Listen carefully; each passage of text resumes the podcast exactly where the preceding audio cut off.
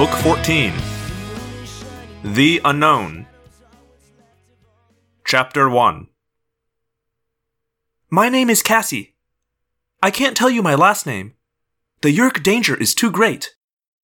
There are days when it feels like a noose is slowly tightening around my neck. There are days when I don't feel like I can trust anyone. But as long as they don't know for sure who I am, maybe my friends and I can stay alive. Maybe. Kind of dramatic sounding, right? I sound like maybe I'm paranoid or nuts, don't I? Well, trust me, I'm not being overdramatic. I'm probably the least dramatic person you'll ever meet. And I am not one of those crazy conspiracy people or anything. Really. I'm just an average girl. I'm not some supermodel or rock star or whatever. I'm short. Okay looking, but definitely not beautiful. I'm more stocky and solid than tall and willowy. If you want tall and willowy, you'll have to meet my best friend, Rachel. But that's not me. I'm a short girl with short black hair and no makeup, and a wardrobe that runs the gamut from jeans all the way to overalls. I own two pairs of boots. Both are currently covered with mud and various kinds of animal poop. I also have a couple of nice rubber gloves. You don't even want to know what's all over them. See, I work with animals a lot. I help my dad, who's a veterinarian. He runs the Wildlife Rehabilitation Clinic, which is actually just our barn. He takes in all kinds of injured wildlife and sets their broken legs, and heals their mange, and soothes their burns, and disinfects their bites. I help him out after school and on weekends. Mostly I do things like give animals their meds. That's medications. I wash the animals and their cages and feed them and change dressings and help my dad out in surgery. He's teaching me how to suture. You know, how to make stitches after you perform surgery. Cool, huh? At least to me it is. But in any case, now you know why I own poopy boots and gross gloves and several pairs of torn, stained jeans. What can I say? I will not be appearing on the cover of 17. On the other hand, Rachel is my best friend, and Rachel is, without a doubt, the coolest person I will ever know. And Jake likes me. As in, likes. And he's the smartest, strongest, most balanced person I've ever met. Except maybe for my parents, who are cool but in a parental way. So, anyway, I guess the lack of decent wardrobe hasn't set me back too much. One way you can judge a person is by looking at their friends and their enemies. I have wonderful friends and terrible enemies. I have the kind of enemies that no normal, short, fashion impaired animal nut should have. Earth is being invaded. It is being invaded by a species of intelligent parasites called Yeerks. In their normal state, they're just these grayish slugs, like big fat snails without their shells. But the Yeerks have the ability to enter the brain of another animal, wrap themselves around the brain, sink into all the little cracks and crevices, and utterly take over. The Yeerks have already enslaved the entire Hork-Bajir race. They've made allies of the vile Taxxons, and now they are after us. They're here. They're all around you. You just don't know it. They can be anyone. You think you know your friends? Your teachers? Even your parents? Maybe you do. But maybe you don't. Because any of them might have a Yeerk living inside their head. Any one of them might be a controller. That's what we call a person who is enslaved by a Yeerk. A controller. A human controller, which is a human who is completely enslaved by the Yeerk in his or her head. I mentioned Jake earlier. His brother, Tom, is one of them. At school, our assistant principal, Chapman, is one of them. And who is fighting to stop this invisible, secret Yeerk invasion? Just a bunch of kids. Jake, Rachel, Marco, Tobias, an alien kid named Ax, and yours truly. Now you're worried. You're thinking, Earth is being invaded by evil slugs from outer space, and all we have on our side is a bunch of kids? Well, we're not exactly just a bunch of kids. We have certain abilities. See, we learned about the Yeerks from the dying Andalite prince, Elfangor. He gave us the Andalite morphing technology. It allows us to become any animal we can touch. I've been a wolf and an osprey and a fly. I've been more than a dozen animals. I've been through terrible dangers and awful, violent battles. But I'm still alive. Still just Cassie. And I still don't care about clothes, which just drives Rachel nuts, even after all these years. Rachel was standing there in the barn, just staring at me. Cassie, I'm just saying. Look, wear jeans if you want. Wear overalls. Wear crusty rubber boots. I can accept all that. But you could at least buy jeans that fit. These fit fine, I protested. Cassie, you know I love you. You know you're my best friend in the whole world. But those jeans are so short, you could wade across the Mississippi and not get them wet. When did you buy them? When you were four? I looked down at my jeans. They did happen to end about an inch above the tops of my boots. I grinned at Rachel. She gets so distressed about things like that. There was a look of actual pain on her face. Like the mere existence of jeans this short was agonizing. You're saying these are too short? Not if there's a flood coming in, Rachel said. If you're expecting a flood, those would be the exact jeans to wear. Just come with me. I'm going to. the place. They're having lots of sales. I want you to come with me. I narrowed my eyes. I knew what the place was. I'm not going to the mall with you, I said. Who's going to the mall? A voice asked. It was my dad. He'd just opened the side door of the barn. Rachel is going to the mall, I told him. Please make her go with me, Rachel begged my father. He laughed. nope, sorry, Rachel. I need Cassie. Crazy Helen called, and we have a sick horse way out on the edge of the drylands. Rachel looked down at my father's own jeans. They ended about six inches above his shoes, revealing socks that didn't exactly match. Gee, I wonder where Cassie gets it from, Rachel said dryly. I made a helpless shrug for Rachel. Darn, now I can't drag behind you for three hours while you power shop and guys drool all over you. Oh, what a pity! Oh, life is so cruel. Rachel made a face at me, then laughed. Hey, a sick horse is far more important than buying jeans that go all the way down. Come with us, I said to Rachel. I like my dad and all, I really do. But a two hour drive with just him and his old Stevie Wonder CDs was not going to be fun. Yeah, right, Rachel said.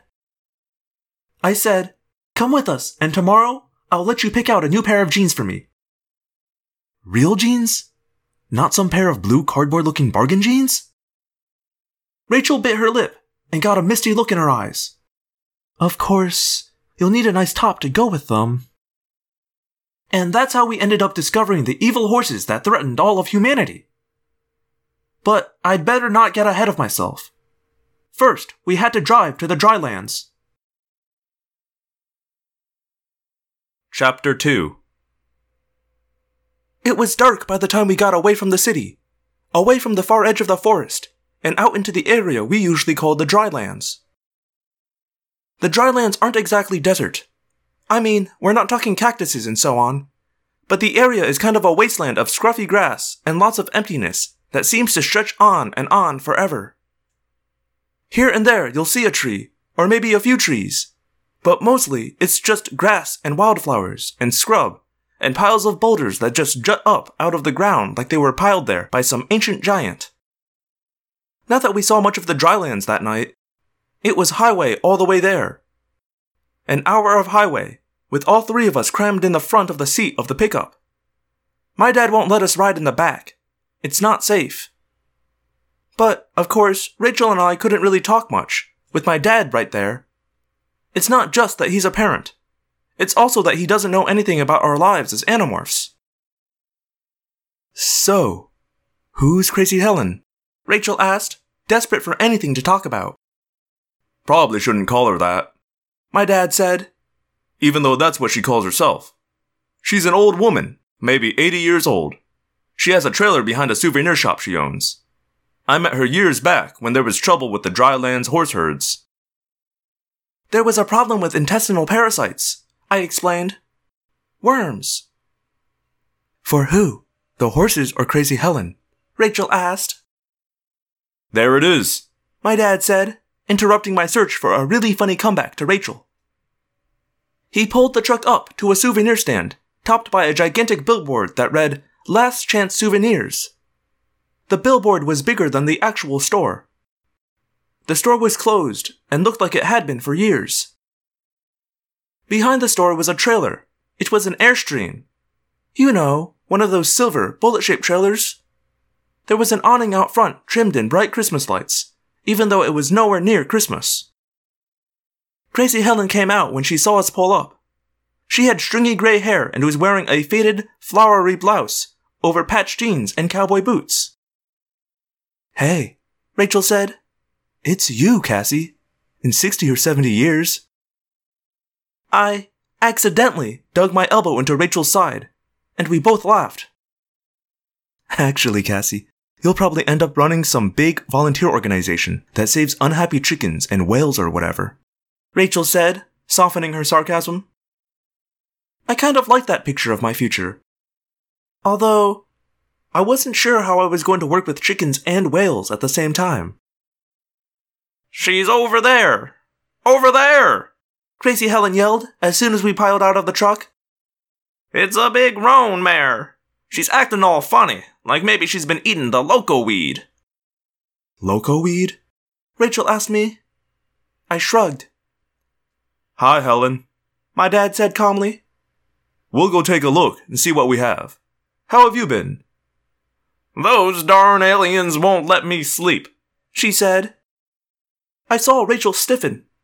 I gave her a wink. In a low whisper, I said, Different aliens. They keep sending me the messages through my teeth, Helen said. They keep on telling me they're gonna land right out here. But I haven't seen a Martian land in 40 years. Very untrustworthy. Very, very sneaky, untrustworthy folks. Who? My father asked. The Martians, that's who. Crazy Helen laughed.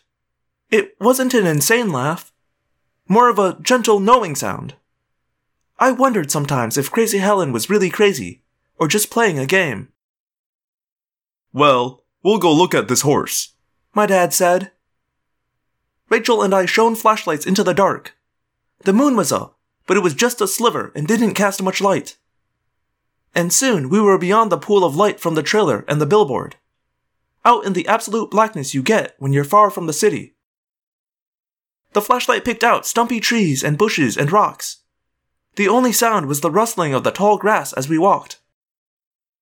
My father and I peered deep into the gloom, looking for a horse. Rachel, on the other hand, turned to look back toward the highway. Hey, is that the horse you're looking for? Rachel asked. Where? There, back by the road, back by the payphone. My dad and I turned to look. A scruffy roan horse was swaying from side to side as it walked, swaying like a drunk. As we watched, the horse seemed to be attracted to the telephone. It picked up the receiver with its mouth and let it hang off the hook. And that's when things got strange. The horse lowered its head to the ground, picked up a twig in its lips, and seemed to be poking the telephone keyboard. Am I crazy? Or is that horse trying to make a phone call? Rachel said. My dad shrugged. Must be disoriented. Doesn't know what it's doing. Come on, let's get over there. I dropped behind a few steps to fall in with Rachel. That horse is dialing the phone, Rachel said in a whisper. Sure looks like it, I agreed. Ordering a pizza? Rachel suggested. Hey, Alpha Alpha, and extra cheese? My dad was getting close to the horse. The horse spotted him and hesitated, like it wanted to complete its phone call, but also wanted to run away. it decided to run. Only it wasn't really up for running. The best it could do was wobble off into the darkness, practically falling over as it went. Whoa, girl, whoa. My dad said in his calming the animal's voice. Whoa. I'm just here to help you. But the horse wasn't interested. It swayed and wobbled and drifted away as fast as it could. I lost it in the darkness, but then we heard a whoomph sound. I broke into a run and soon caught up to my father. He was kneeling over the fallen horse.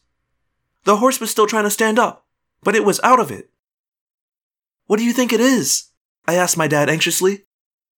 The horse was sweating profusely. It glared at us with huge brown eyes. Well, it could be a lot of things, He answered. but I'd put my money on Snakebite. Try and keep her calm. I have to get some things from the truck. I'll be right back. Snakes? Rachel said. Sure, there are lots of snakes out here, I said. I patted the horse's flank and made soothing noises. Not at night, though, right? I mean, snakes are probably a daytime thing, right? Not always.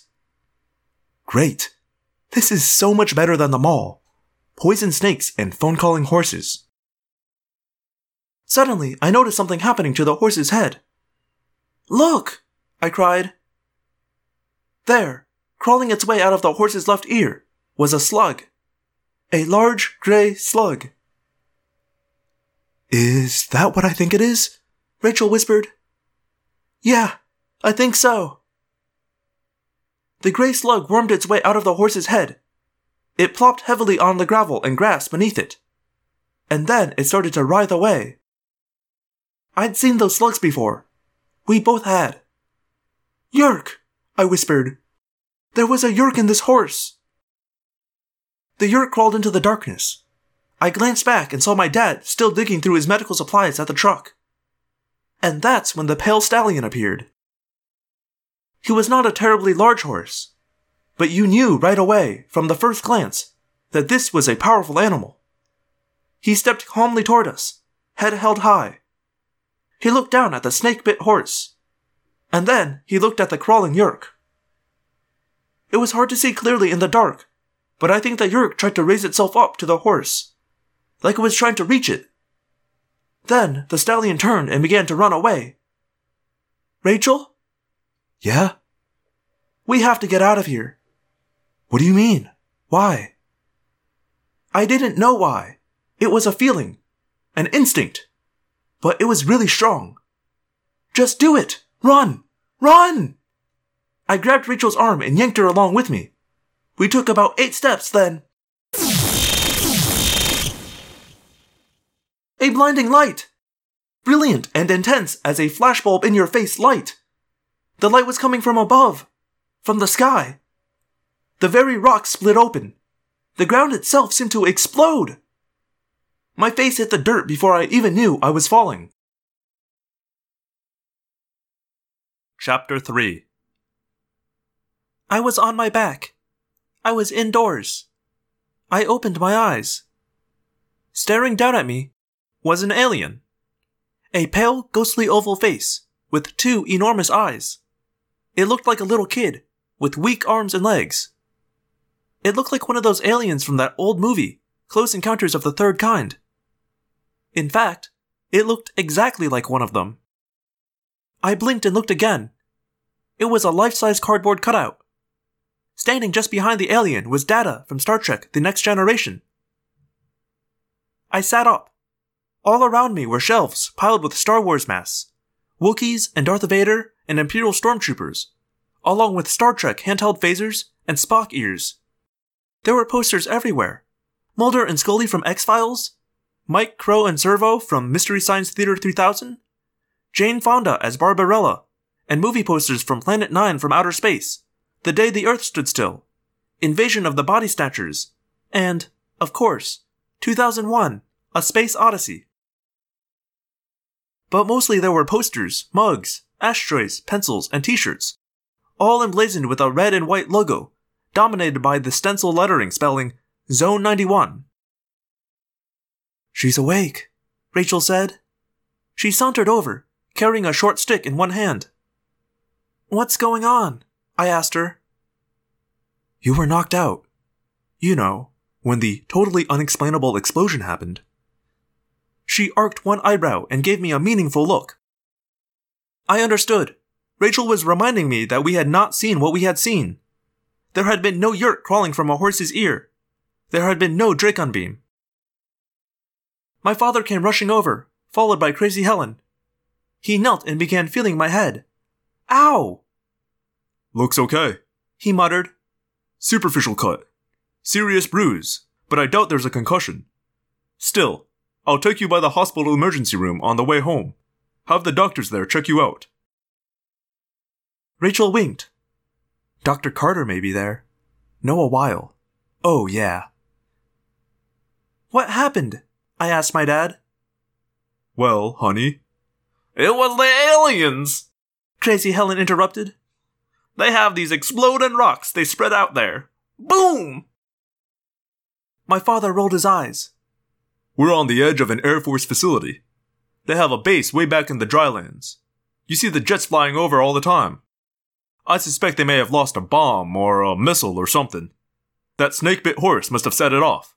The blast caught you. That sounds logical, I said. It was the aliens! Crazy Helen screamed. They keep the aliens out at Zone 91. That's why it's all so secret out there.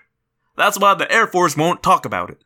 Zone 91 is the secret base where the government keeps the aliens it has captured. They have them out there in cages.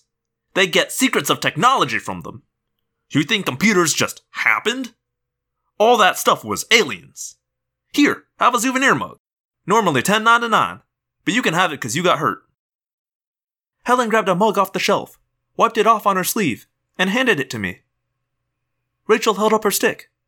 I got a pecan log, she said. You want a mug? Helen asked her.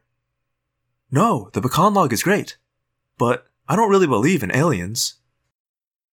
Rachel said this with a perfectly straight face. Helen just smiled. Lots of people do, young lady. Very smart people, too. Out at Zone 91, they know. Oh, they know. The government doesn't want us telling. They watch me. They listen in through the microchip they implanted in my head. They're listening right now. One of those black helicopters of theirs is listening in and transmitting everything we say to the New World Order headquarters in Azores. That's where Atlantis is, you know. This tirade left us all temporarily without anything much to say. We just kind of stared. Well, we may as well get out of Helen's hair. My father said, breaking the spell. Cassie, honey, do you feel okay? Can you focus your eyes? Um, yes, I said. But how about that horse? My father shook his head, mystified. Strangest thing. There isn't a trace left of her. Not a trace. Ha! It's the Martians. Crazy Helen said. It's all the fault of those darn aliens. Rachel and I exchanged a look. We were both having the same thought. It's a very strange world where a person called Crazy Helen is at least partially right. Chapter 4 You've never heard of Zone 91 before? It's the holy grail of conspiracy nuts. Marco said, in between slurps of Mountain Dew. Man, don't you ever go on the internet? The internet is full of people who think there are aliens at Zone 91. It's called the most secret place on Earth. I go on the internet, Rachel said. I just don't hang out in chat rooms, call myself stud boy, and try to convince people I'm an incredibly handsome 30 year old millionaire. Excuse me, Marco said. but I do not use Studboy as my screen name. Give me some credit. I use Baldwin Boy 5. You know, the missing fifth Baldwin brother. The really cool looking one. We were all at the mall food court the day after the incident in the drylands. I was clutching a shopping bag. Inside were several smaller bags from the Gap and J. Crew. It was all Rachel's doing. Despite everything, she had actually remembered my stupid promise. Now I owned outfits. Not just clothing, mind you. Outfits. Even I've heard of Zone 91. Jake said. And unlike Marco, I'm a fairly normal human being. Marco threw a french fry at Jake. Jake ducked. And with a quick movement, Ax snagged the french fry out of midair, popped it in his mouth, and said, Mmm. Grease. Grease. And salt. Just then, a boy walked up to the table. He seemed nervous, edgy, like he was a little scared by the experience of being in the mall. He looked over his shoulder a lot, and when he looked right at you, he squinted as if he were nearsighted. Hey, Tobias. Marco said, We were thinking about ordering some pizza. You want mouse meat on yours? Maybe I should back up a little and explain who all these people are. Because otherwise, you'd never guess that this bunch was the Animorphs. First, there's Jake. Jake is pretty much the leader. Not that anyone really treats him that way. And not that he'd want anyone to treat him that way. See, that's part of the reason Jake is our leader. Because he's the kind of guy who doesn't need anyone sucking up to him. Then there's Marco. What can I say about Marco? Not as much as he would say about himself, that's for sure. Marco is our sense of humor in the group. But he is not the class clown. There's a seriousness to him, way down beneath all the glib jokes and teasing. Marco sees things other people sometimes miss. He is very smart, and very wide awake, if you know what I mean. Marco is Jake's best friend. They've been best friends forever. No one even remembers when it started. But ever since their friendship began, they've been arguing with each other about the most completely idiotic things in the universe. Whether you should use more pedal or higher gears to win this dumb driving video game they love. Whether Spider Man could beat Batman. Whether basketball takes more teamwork than football. Whether cheese tastes yellow. I'm not kidding. They once spent an entire Saturday arguing whether something could taste like a color. I seem to remember that Marco thought cheese actually tasted green. Despite this, Jake and Marco, along with Rachel and me, are the most normal members of the Animorphs. The other two are definitely weirder. Take Tobias. Tobias is a kid trapped in the body of a red-tailed hawk. That happens if you stay more than two hours in a morph. You stay in that morph permanently. Tobias lives in the forest near a meadow. He still lives by hunting mice and rabbits. But a vastly powerful creature called an Ellimist just recently gave Tobias back his power to morph. So now Tobias can morph like any of us. Except just as we have to return to our human form before two hours, Tobias has to return to his hawk form. So the human body Tobias was in at the mall was actually a morph of his old human body. That's why he seemed nearsighted. He was used to his laser sharp hawk eyes. He could stay forever in that human body, but then he'd be trapped as a human, unable to morph. Confusing? It gets worse. The last member of our group is not a human at all. His full name is Aximili-Esgarrouth-Isthill. We call him Ax. Ax is an Andalite. But he also has a human morph he created out of bits of DNA from Jake, Marco, me, and Rachel. Ax in his human morph is shockingly pretty for a boy, and extremely weird. See, Andalites have no mouths, no sense of taste. So when Ax is in human morph and has a mouth, he has no resistance whatsoever to flavors. Ax is dangerous around cinnamon buns, and chocolate, and popcorn, and the paper boxes the popcorn comes in. Basically, Ax in human morph should not go anywhere near anything that can be eaten. We've had to stop him from eating the butts out of ashtrays. Don't get me wrong, Ax is brilliant and decent and honorable and brave when he's in his own body. So, what's up? Tobias asked. Six sets of eyes casually scanned the area around us. The mall was not busy, and it was too early for a big dinner crowd at the food court. But we had to be sure that no one was even slightly within range to overhear. Our enemies could be anyone, anywhere. Rachel and Cassie went out to Zone 91 and found horses making phone calls. Marco said. Tobias's eyes darted to me, then to Rachel. He looked very serious. He had mostly forgotten how to make human expressions with his face. But he was still Tobias. Can someone interpret from Marco babble to normal language? I think I liked you better as a chicken, Tobias. Marco said. Red tailed hawk, Tobias said tolerantly. Marco shrugged. Chicken, pigeon, hawk, whatever. Um, how about if we get down to business before someone interrupts us? Jake suggested. Okay, Dad. Marco said. Then, becoming instantly serious, he quickly and efficiently summarized for Tobias what we knew. Yeerks and horses, Rachel said. It makes zero sense. Why would Yeerks want to make controllers out of horses? Do horses have some special powers? Powers! Ax asked. In addition to enjoying taste, he finds speaking words out loud to be strange. I shrugged. They're herd animals. Not very smart. In fact, pretty dumb, really. They can run fast, but there are lots of faster animals. They're strong, but there are a lot of other animals that are stronger. I shrugged again. I can't see why the Yeerks would be wanting to infest horses. Maybe they think they can win the Kentucky Derby. Rachel joked. Maybe it's some kind of strange Yeerk entertainment. Jake offered. Maybe it's fun for them. I don't believe Yeerks do anything for fun, Prince Jake. Ax said. They would have some reason. Ax, please don't call me Prince Jake. Especially not in public. Yes, Prince Jake. J-Ka. Are you two sure about this? Jake asked Rachel and me. It was a Yeerk you saw? Not a snake or a snail or something? And what if your dad is right, and it was an exploding artillery shell, not a Dracon flash?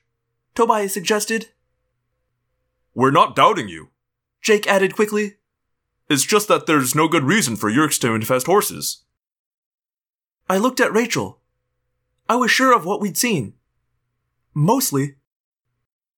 Well, I guess I could be wrong, but I'm pretty sure. Yeah, pretty sure, Rachel echoed. So, what do we do? Jake asked. Take a look around in the drylands? See if we can get some more proof? Very good flying out there, Tobias said. Lots of sweet thermals. And plenty of delicious snakes and toads? Marco asked with mock innocence. I can't go tomorrow. Jake said. It's my dad's birthday. We're all going out for dinner. Even Tom? Rachel asked. Tom says he'll be there. Jake said darkly. But who knows? He spends a lot of time at meetings of the sharing lately. All the more reason why I have to be there. My dad is not going to celebrate his birthday without at least one of his sons there. What did you get your dad? I asked, trying to lighten the mood. Jake grinned. Haven't done it yet, but I think I'm going to clean the roof gutters for him. Marco shuddered. Actual physical labor? Couldn't you just get him a nice Hallmark card? I am kind of curious about this thing with the horses, I said. But we could put it off till the weekend. It could be worth checking out, Jake said. But we don't need everyone to go along. Who wants to go flying with Cassie tomorrow after school? In the end, Tobias, Rachel, Marco, and I decided to go. Jake was busy, and I don't think Ax saw any point in it. We broke up and went our separate ways. We try not to spend much time together in public. We don't want any inquisitive controllers to start thinking of us as a group. So Rachel and I left together. No one is taking this seriously, are they? I asked her. I get the impression Ax thinks we're nuts. Yeerks and horses? Horse controllers? It is kind of hard to see where that's some big threat. Yeah, I guess that's true. But hey, any excuse to go flying, right? Chapter 5 The next day, I wore my new outfit to school. I hooked up with Rachel before first period, and we walked to class together. Down the main hall. Me and Rachel, the goddess of clothing and good grooming. You look great, Rachel said. Hi, Rachel. A boy named Charles said, smiling awkwardly. Oh, and hi, um, Carla. See? Charles smiled at you. He called me Carla. Has he ever spoken to you before? Rachel asked. I guess not. See? Progress. Marco likes to tease Rachel, calling her Xena, warrior princess. And when I'm with her, I guess I'm Gabrielle, the sidekick. Guys see Rachel first, second, and third. They see me fourth. Personally, I don't care. Looks and clothing don't matter even slightly to me. And the people who matter are the ones who see past all that. Hey Rachel, how's it going? A boy named Jawan asked, smiling shyly. Fine, Rachel said coolly. Cassie, you've met Jawan, haven't you? I shrugged. Hi, Jawan. Hey, Kendra, he said. See you later in English, Rachel. Kendra? I asked Rachel. He gave you a definite look, Rachel said. So what if he isn't good at remembering names? He remembers your name pretty well, I pointed out. Then I spotted a guy named Joe. Joe was a friend of mine from when we both took writing lessons together. He would remember my name. Hey, Cassie. Whoa, whoa. Something's different about you. He stepped back and stared at me. New outfit? Rachel suggested. Joe shook his head. No, no, that's not it. Oh, I know what it is. He snapped his fingers. You look like you've gained weight. Have you been trying to bulk up? Rachel reached with one elegant hand and pushed Joe disdainfully out of the way. That proves nothing, Rachel said. Uh huh. I look fatter. Guys are idiots sometimes. Not Jake, I said. Rachel rolled her eyes. Jake is the exception that proves the rule, she said. And there he is now. Jake was cruising down the hall, joking and talking with some non animorph friends. Part of what we have to do is maintain normal lives as much as possible. Hi Cassie. Jake said, peeling off from his buds. Hey Rachel. Rachel stood back and held her hands out toward me like a fashion designer showing off her latest supermodel. So? So what? Jake asked blankly. So the outfit! The outfit! Rachel exploded in frustration. Doesn't Cassie look great in these new clothes? These clothes that actually fit and have no raccoon poop stains? Doesn't she look fabulous? Jake smiled his slow smile. Of course she looks great. She always does. You guys have fun in the drylands this afternoon, and try to be careful. He walked off down the hall, leaving me with a nice warm glow. Rachel stared at me. Okay, he's an idiot too. No, you were right the first time, I said smugly. He's the exception. We reached first period class. I sighed deeply, my usual reaction to first period. The classroom was stuffy and airless. The windows just looked out at the blank brick wall of the gym. I went to my seat and tried to remind myself of what we were supposed to have studied that night before. Did I do my homework? Oh, yeah, I had. It was in my. No, no, it can't be! Marco's voice. He sits two rows over. But now he leapt clear over one row of seats and slithered into an empty desk next to mine. He stared at me, wide eyed with wonder. Way too much wonder. Who is this vision of loveliness? Who is this fantasy come true? Excuse me, but are you Tyra Banks? No, no, you can't be any mortal girl. So much perfection can never be achieved by a mere human. You're an angel descended from the heavens. I mean, they say clothes make the man, but these clothes make you an angel. I took out my homework and placed it on my desk. Are you done? I asked Marco. He thought for a moment, then nodded. Yeah, that should be about enough. What did Rachel pay you? He grinned. Two bucks. Girls are such idiots sometimes. I'd have done it for a dollar. Chapter 6 We met up at the Wildlife Rehabilitation Clinic. I quickly doled out the meds to the caged patients. It was a slow week. Half the cages were empty, which is totally unusual. You ready? Rachel asked. Just have to check this possum's bandage. Good, the stitches are holding. Good boy, I said to the possum with the mangled paw. Okay, now I'm ready. Why do they have that extra O in possum? Marco wondered. What's the point if it's silent? Tobias was up in the rafters. He was in his hawk body once more. A red tailed hawk with a brown back and tan front and reddish brown tail. His eyes were gold and inhumanly intense. Since he was in Morph, he communicated in thought speak. Everything's clear, he said to me. Your mom just went inside the house carrying groceries. Your dad's truck is just coming through the intersection by the Exxon station. It'll take him five minutes to get here. I didn't doubt Tobias. Hawks have amazing vision.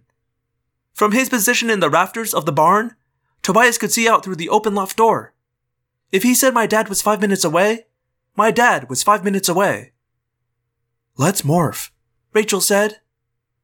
She removed her outer clothing and folded it neatly into her backpack.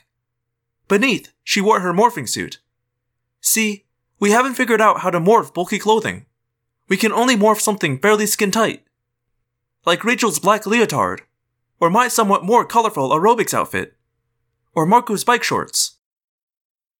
I focused my mind on the morph I wanted to do. It was an osprey, a type of hawk that usually eats fish and lives by water. It would be good for distance flying. Rachel was morphing her own big bird of prey, a bald eagle. Marco had an osprey morph, just like mine.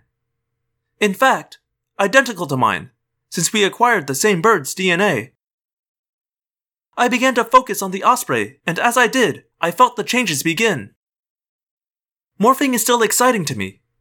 I've done it dozens and dozens of times, but each time I realize how lucky I am to have the power. I will never get tired of it. I'll never get bored with it. It is an experience of total, utterly amazing change. Each morph happens differently. Things happen in unpredictable ways. It isn't always smooth and gradual. Often, it's unbelievably illogical, and you never quite know what will happen next. This time, the first change I noticed was my legs.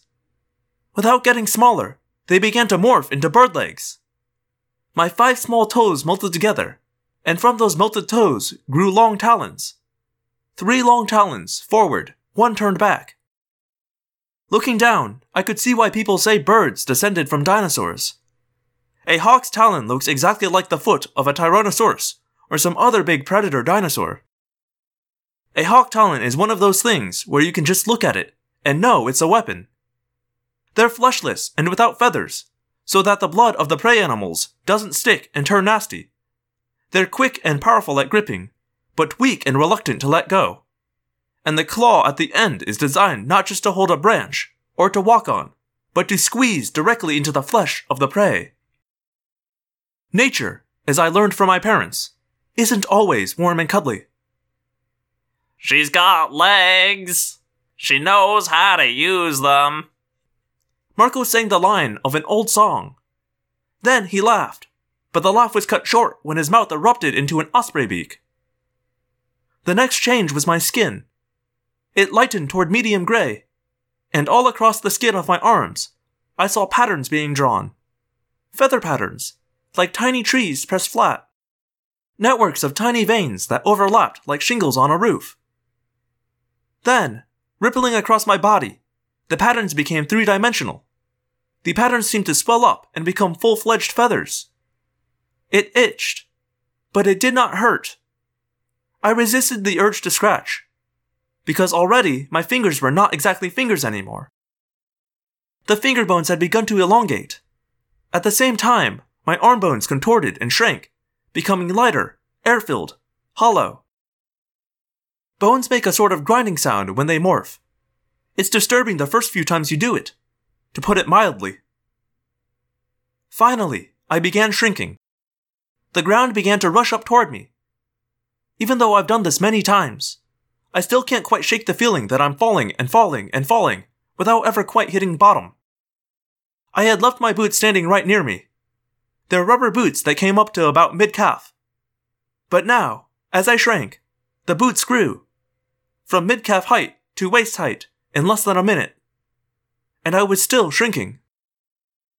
At the same time, my internal organs began to shift and rearrange. My long, twisted human intestines became the much shorter digestive tract of a bird. My slow, plodding human heart became the rapid fire heart of an osprey. Kidneys, lungs, liver, nothing stayed the same. Then, sprout!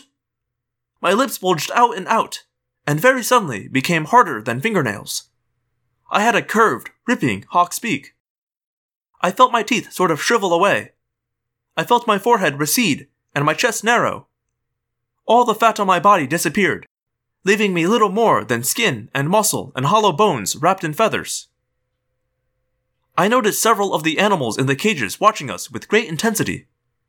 None more intense than an injured fox, who seemed mesmerized by the way we had gone from being huge, threatening humans to small, tasty birds. He watched me with hungry, glittering eyes.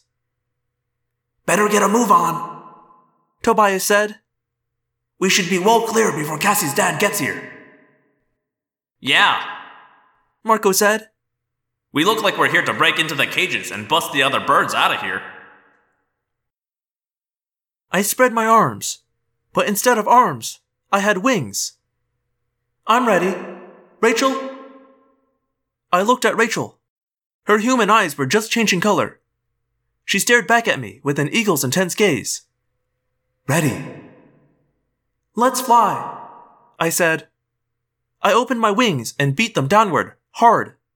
And again. And again. I drew my talons up and beat several times more. I rose from the floor of the barn. It was a struggle. We were inside, in a cramped area with no headwind. I beat my wings and rose to the loft to perch beside Tobias. Rachel came to rest just across from us. She was nearly twice our size, with wings that stretched six feet from tip to tip, and a blazingly white head and tail. I looked out through the open hayloft. I looked with osprey eyes. It's as if humans are blind. I saw my dad's truck coming down the dirt road to our farm. I saw through the windshield. I saw his face. I saw the individual hairs on his head. If a fly had landed on his nose right then, I'd have been able to see its antennae twitch. My dad was still 200 yards away. Then, I lifted my gaze toward the rectangle of blue and white sky. I opened my wings, launched myself forward, swooped out through the window, caught just enough of a breeze, and soared toward the clouds. There are times when being an Animorph is pretty bad, but definitely not when you're flying. Chapter 7 There is a lot to know about flying. Fortunately, the osprey's brain took care of most of that. It trimmed my tail, it adjusted the angle of my wings. But my brain was there too, and I flew. We flopped hard to get some altitude and rise above the barn and my house. In a few seconds, we were high enough for me to spot the orange frisbee I'd accidentally thrown onto the roof of my house. We circled, fighting gravity, and I could see my dad pulling his truck up to the mailbox to check for letters. Higher still, and I could see through my own living room window and see my mom tilting her head back, eyes closed, relaxing after a day at work. This way. Tobias called to us, and Rachel and I followed. The sky is home to Tobias. He knows his way around. Rachel and I are just visitors to the clouds. See, over there, off to the east? Tobias asked.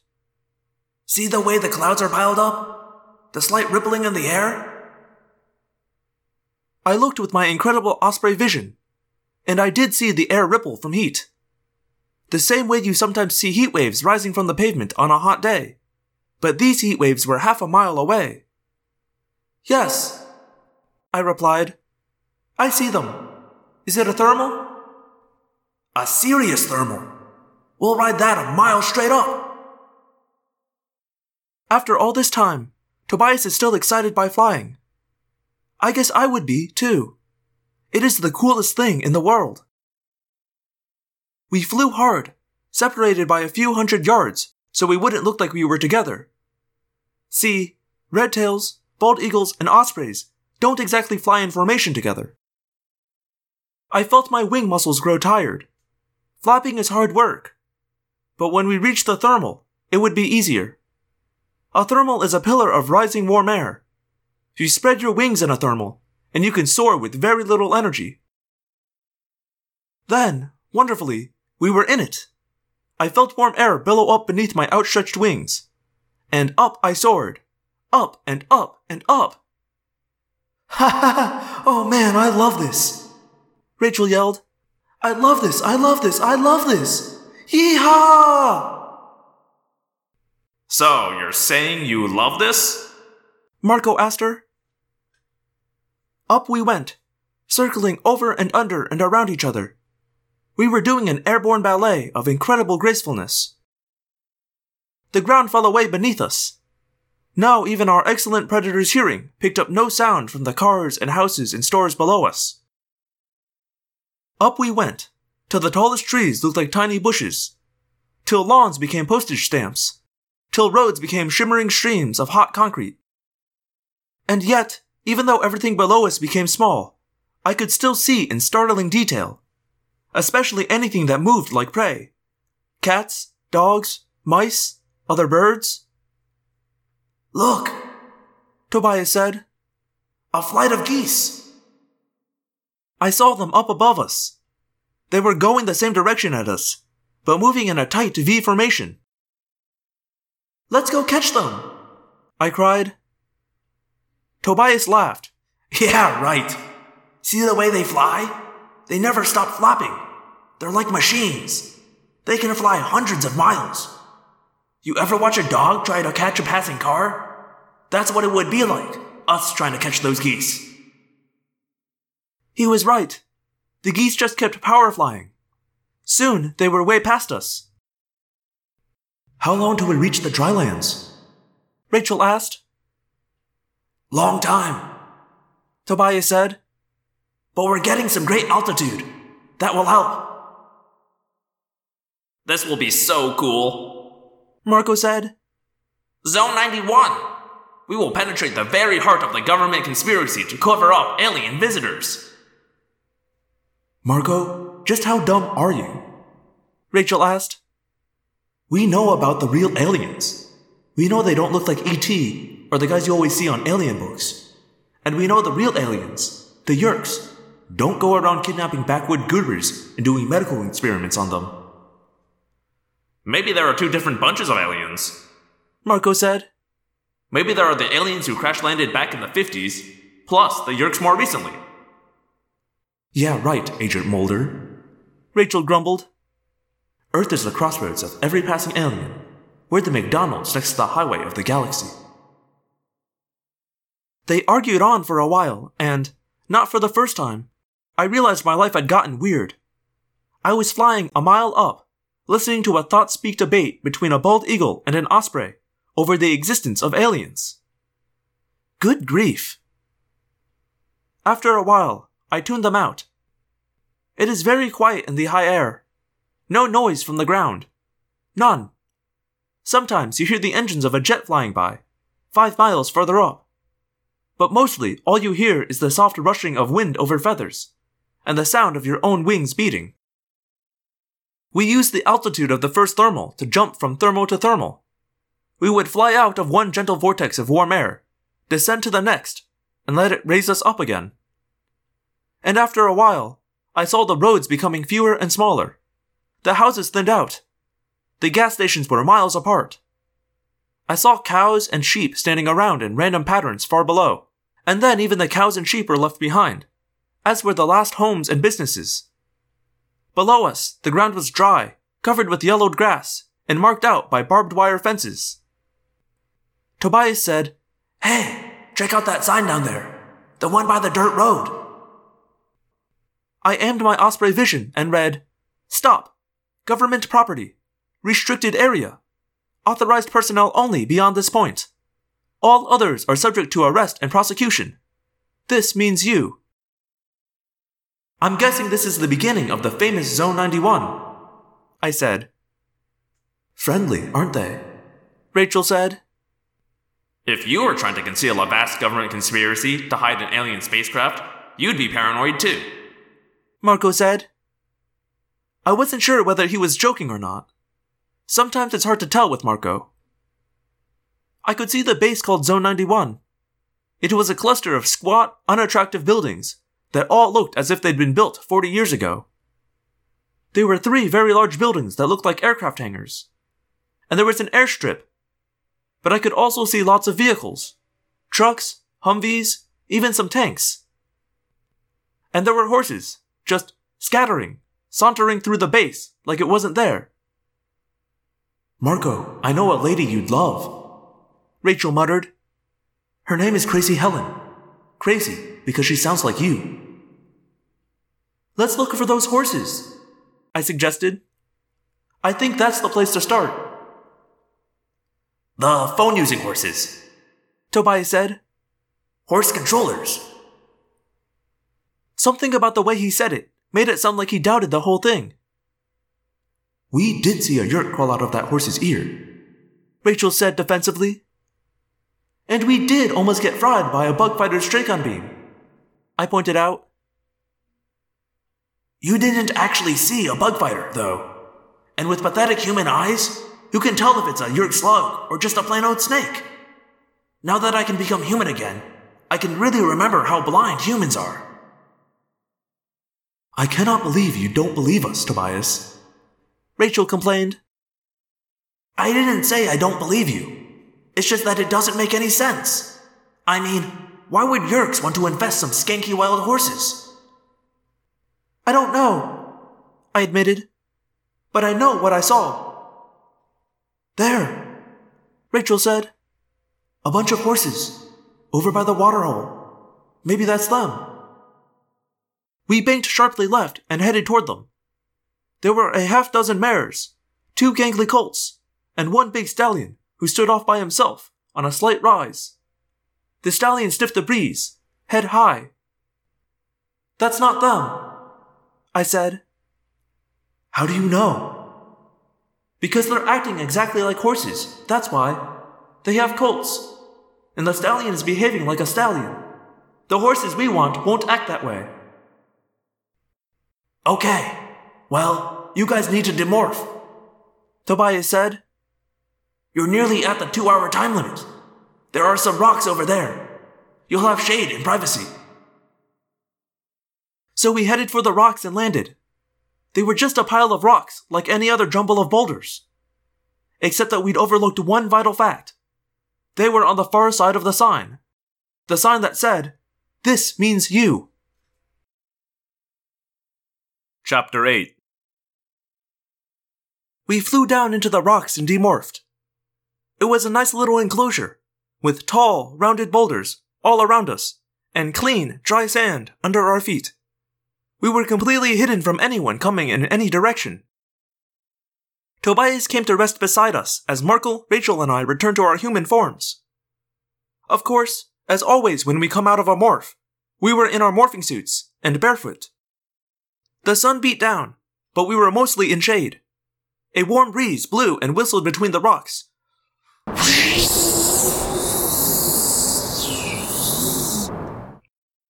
All we need now is a picnic lunch. Marco said. Tobias, go rustle us up some juicy rats and toads. No need. Tobias said coolly. Just eat that snake you're sitting on. Yeah! Marco screamed as he leapt to his feet and began slapping his behind frantically. A small black snake slithered away from the pocket of warm sand where Marco had been sitting. I'm bit! I'm gonna die! A rattler bit my butt! It's not a rattler, and he didn't bite you. Tobias said.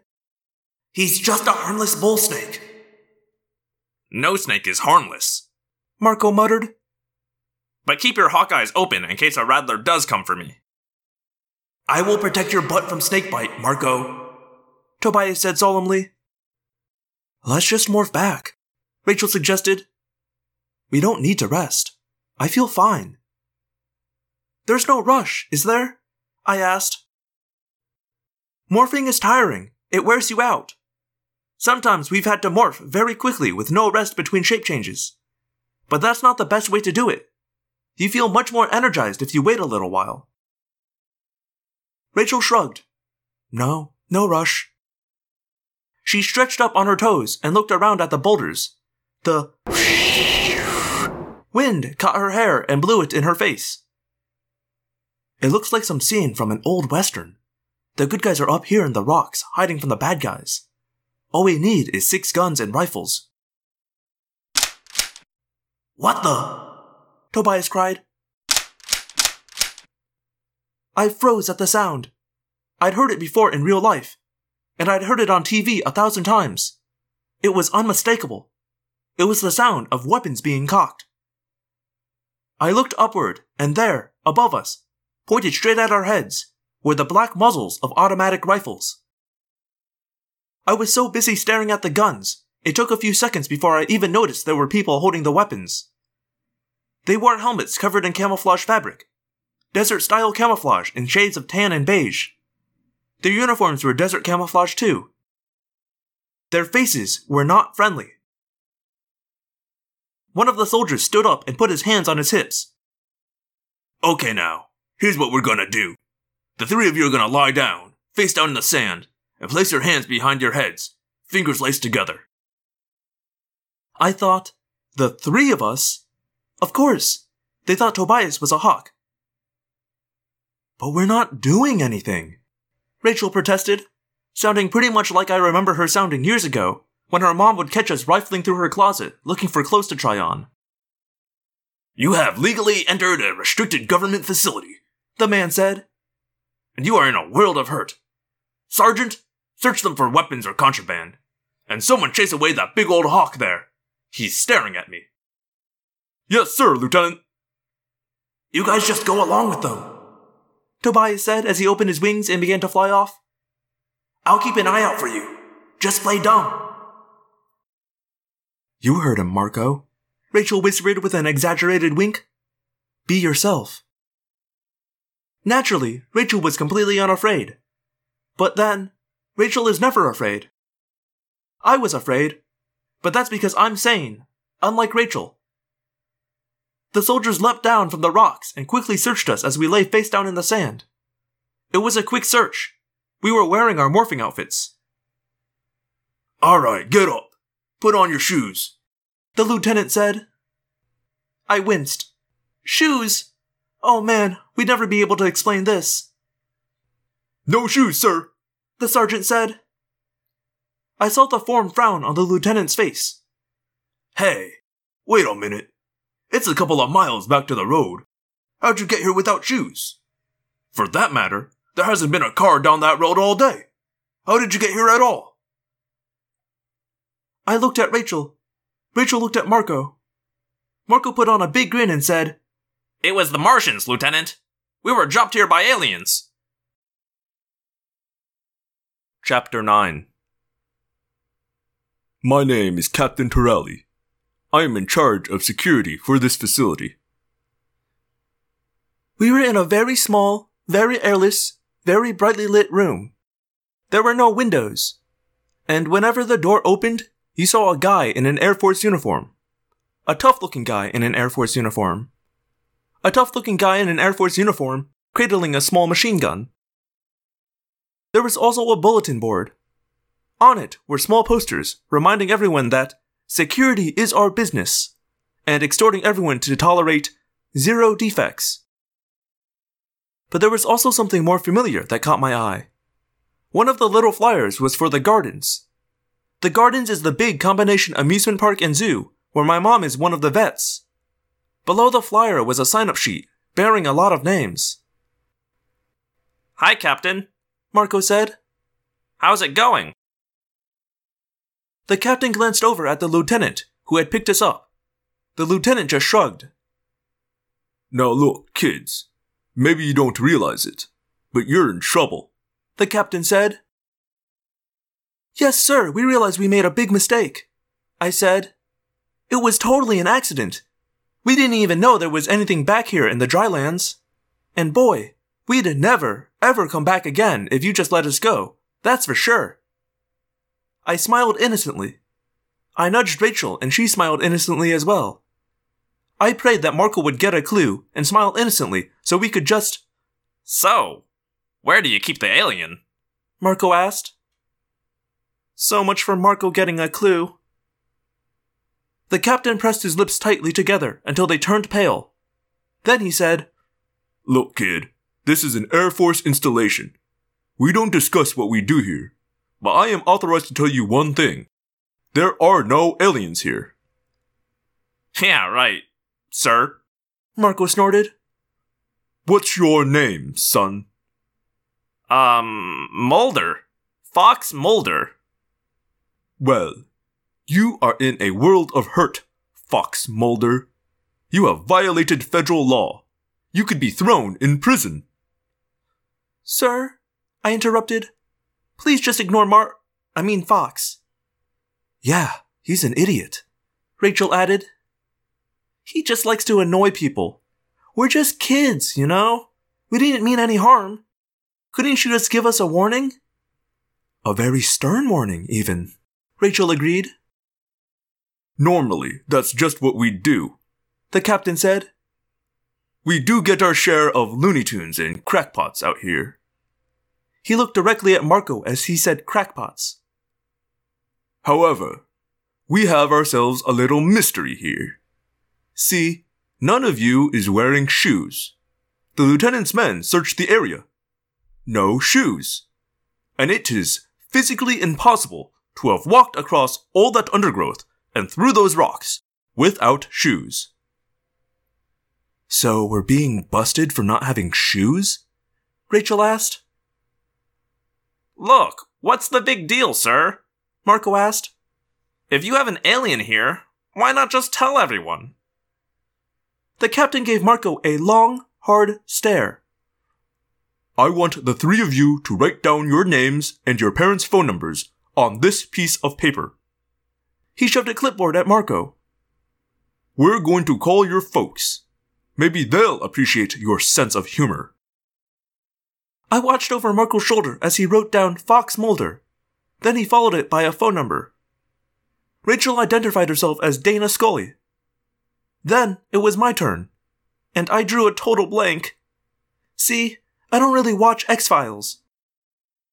The captain stared at me as I held the pen poised over the paper and sweated. What name? What name? Don't you know your own name? Um, sure, it's Cindy. That's it, Cindy.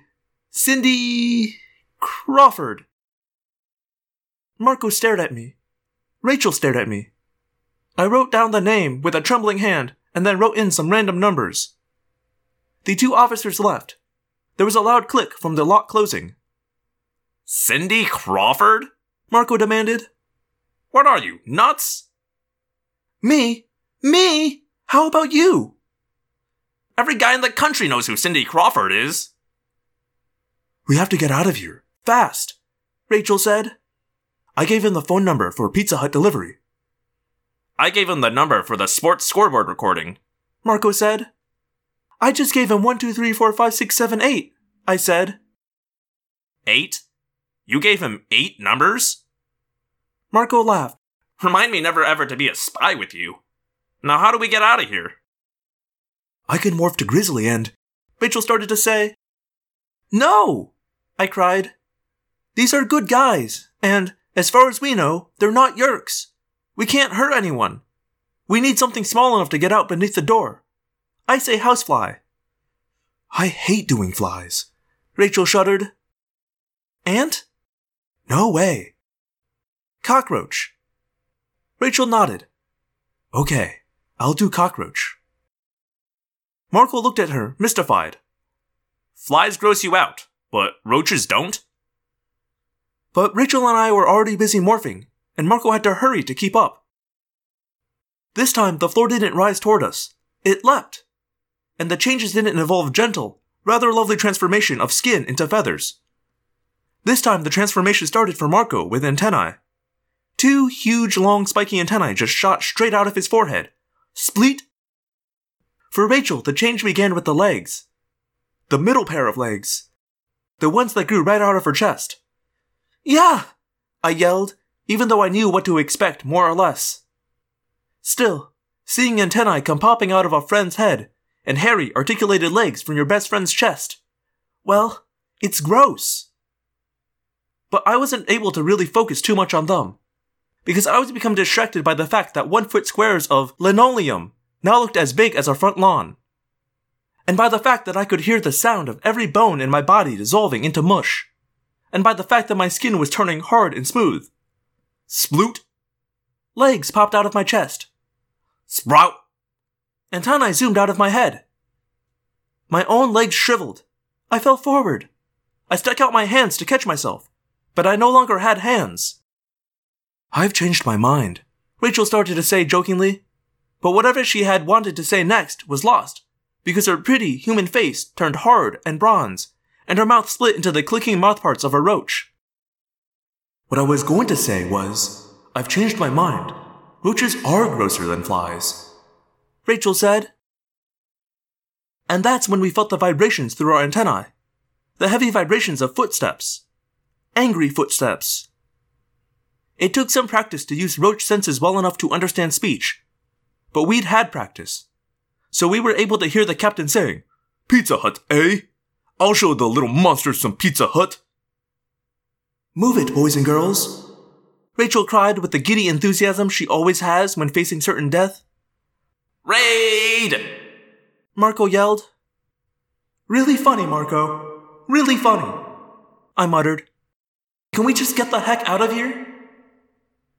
Air movement, vibration, wind, the scent of humans. The door had been opened. It swept over our heads. We each at our three pair of legs. We were out of there. Chapter 10 Zoom! We blew across highly polished linoleum squares. My six legs motored insanely. My antennae waved wildly. My every cockroach instinct screamed, Run! Run! Run! So we ran. Not that we exactly had any idea where to run. Where are we going? Marco yelled. How would I know? Rachel cried. Head for daylight! I screamed. How do you tell daylight from plain old lights? I don't know. Um, um. I tried to think of how a roach would know the difference between daylight and plain old interior lights. Of course. Roaches are startled and scared by lights. The brighter the light, the scarier it would be. Run toward whatever scares your roach brain the worst. I yelled. Oh, swell. The stupid bug brain is already scared to death. Vibrations. Lots of them. Big, heavy, earth shaking. We're talking vibrations. Through the muddy, fractured, nearsighted cockroach senses, I saw, or at least felt, massive things falling from the sky. It was like someone was dropping trucks all around me. Footsteps. Shoes the same size as double wide trailers. Woomph, woomph, woomph. Look out! There's people walking on us! Marco yelled. Woomph. A monster killer shoe came down from the sky and slammed into the floor just an inch ahead of me. But the roach brain had reacted just in time. The roach brain knew how to not get stepped on. Let the roaches handle this, I said. The roach brains are good at this. Woomph. My roach body scurried out of the way, barely avoiding the side of a heel that would have squashed me flat and dead in a split second. Daylight! I think I see daylight! Rachel cried. Lead on! I dimly perceived Rachel's roach morph ahead of me, and Marco was just beside me. Altogether, three scared as heck roaches blew toward a bright light. Suddenly, there was a ridge. Pretty high to me, even though it was probably not even an inch high. It was the transom of a doorway, I realized, and I knew one thing. I really wanted out of that building. Tobias! I called out. Can you hear me? Are you up there? Yeah, where are you? He asked. And what are you? We are three lost little cockroaches in a big hurry. Marco said. Got you! Tobias said. Thank goodness for those hawk eyes. Rachel said. Now get us out of here. Keep moving and try to bunch up together. And by the way, there's a column coming your way. A column of vehicles. Something about the way he said vehicles should have alerted me. But all I could think about was getting close to Marco and Rachel so Tobias could pick us up. We were on concrete now and moving slower. When you're bug size, concrete doesn't look smooth. It looks like you're running across an endless field of small boulders. Concrete kind of glitters. At least that's how it looked to my cockroach senses. And another thing about concrete, at least concrete with the sun beating down on it, it's hot. I'm gonna fry! Marco wailed. Oh man, it's hot! I didn't think bugs could feel temperature this much. I said. Tobias, hurry up, man. We're seriously getting barbecued. Suddenly, a shadow swooped down. I had to fight the urge to panic and run in a completely different direction. Huge, rough textured talons came hurtling down at amazing speed. The nails scraped along the concrete. One talon hooked beneath me and lifted me up, up, up. Yeehaw! Marco yelled. Red tailed airlines. No more heat. No more concrete. I was up in the air, wind whipping. Ah! I was falling. Tobias had lost his grip on me and I was falling, falling, spiraling, tumbling through the air. How far I fell, I can't say. My cockroach morph can't see farther than a few inches. But it seemed as if I was falling for a long time. Falling. Cassie! Tobias yelled. Falling. Cassie! Rachel echoed. What about Cassie? Marco asked. I dropped her! Poof. I hit the ground. Dirt. It billowed up around me as I slammed into it. But I was not hurt. I was on my back. My legs pawed madly in the air. How do you turn one of these things over? I asked. I felt ominous thunder rumbling up through the ground. Cassie, I see you! Tobias yelled. I'm coming for you, but Cassie, you have to move. I can't make it in time. You have to move now. His tone was not exactly reassuring. What's happening? It's that column, Cassie. It's coming right at you. Column? Of what? Troops? Soldiers? No, tanks. And then I realized it wasn't thunder I was hearing and feeling. Chapter 11 Cassie, move! Tobias cried as he plummeted toward me in a full speed stoop. I am moving! I motored my roach legs like a roach caught in a sink, but I was pawing the air. And the thunder was more than thunder now. It was like a continuous, non-stop explosion. Wings! Wait! Roaches have wings! All I had to do was. Too late! Cassie! Something blotted out the sun. I felt my little roach body pressed into the dirt. It seemed to last forever. The pressure was unbelievable. And yet. Suddenly, I was up off the ground. But not free. I was stuck. Stuck to the tread of a tank. And going slowly around as the tread came around toward the front of the tank again. I scampered my legs again, but now two of them were not moving. I was stuck face up on a dirty treadmill. I would not survive another crushing by the tank tread. I tried my left wing. No good. It was squashed. I tried my right wing. Yes! I flipped over, landed on my four good feet, turned a sharp left, and ran like a lunatic for the edge of the tread. Zoom! I fell. I hit the dirt and I ran. I ran and ran and ran without even thinking about stopping. Tobias lifted me up from the ground, and I was still running with my four good roach legs. Marco seemed to think the entire thing was hysterically funny, of course. He laughed for the next 10 straight minutes as Tobias flew us away from Zone 91. And while Marco laughed, Tobias apologized for dropping me. Tobias set us down outside the boundaries of the secret base.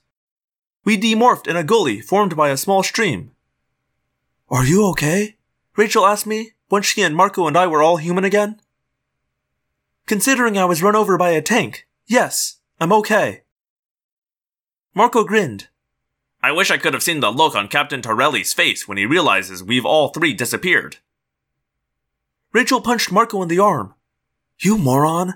Why did you keep provoking him with all that alien talk? He would have let us go. Actually, Marco said, with no trace of his usual attitude. he would not have let us go till he contacted our parents. And we couldn't have that, could we? So I deliberately provoked him, because now he'll just write us off as another bunch of deluded wackos. If we'd seemed perfectly sensible, he'd really wonder what we were doing there with no shoes.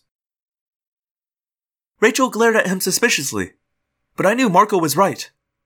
Like I said, Marco's a clown sometimes, but he's not dumb. So now what? Rachel asked. It's getting late. We need to get home. You guys should morph as soon as you're ready.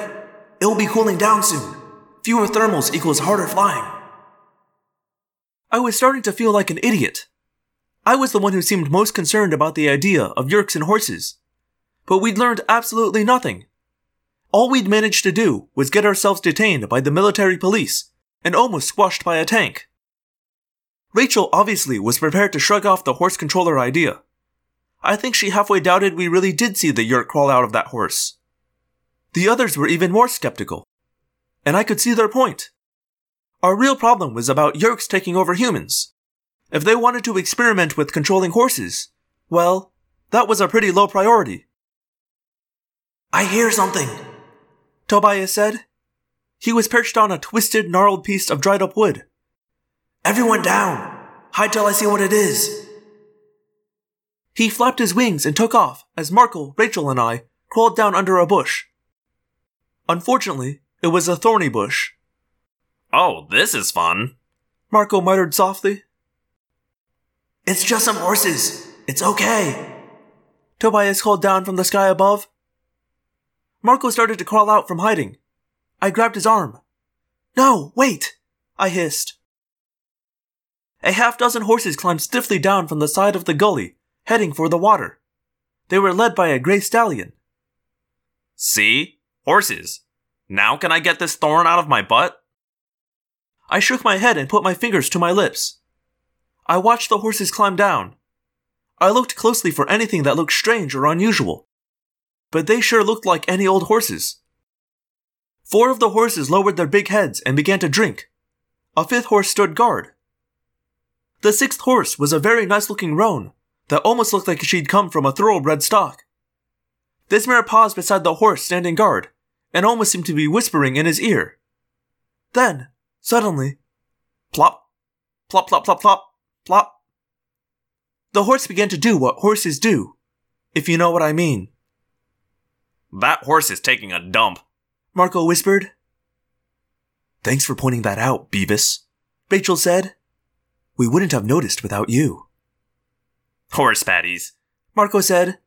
Prairie pies. That doesn't. I am not sharing a bush with. Rachel began to say. Shh! Look! Look! To my amazement, the horse who had been pooping stopped. The other horses looked over at her and neighed. I swear they were laughing.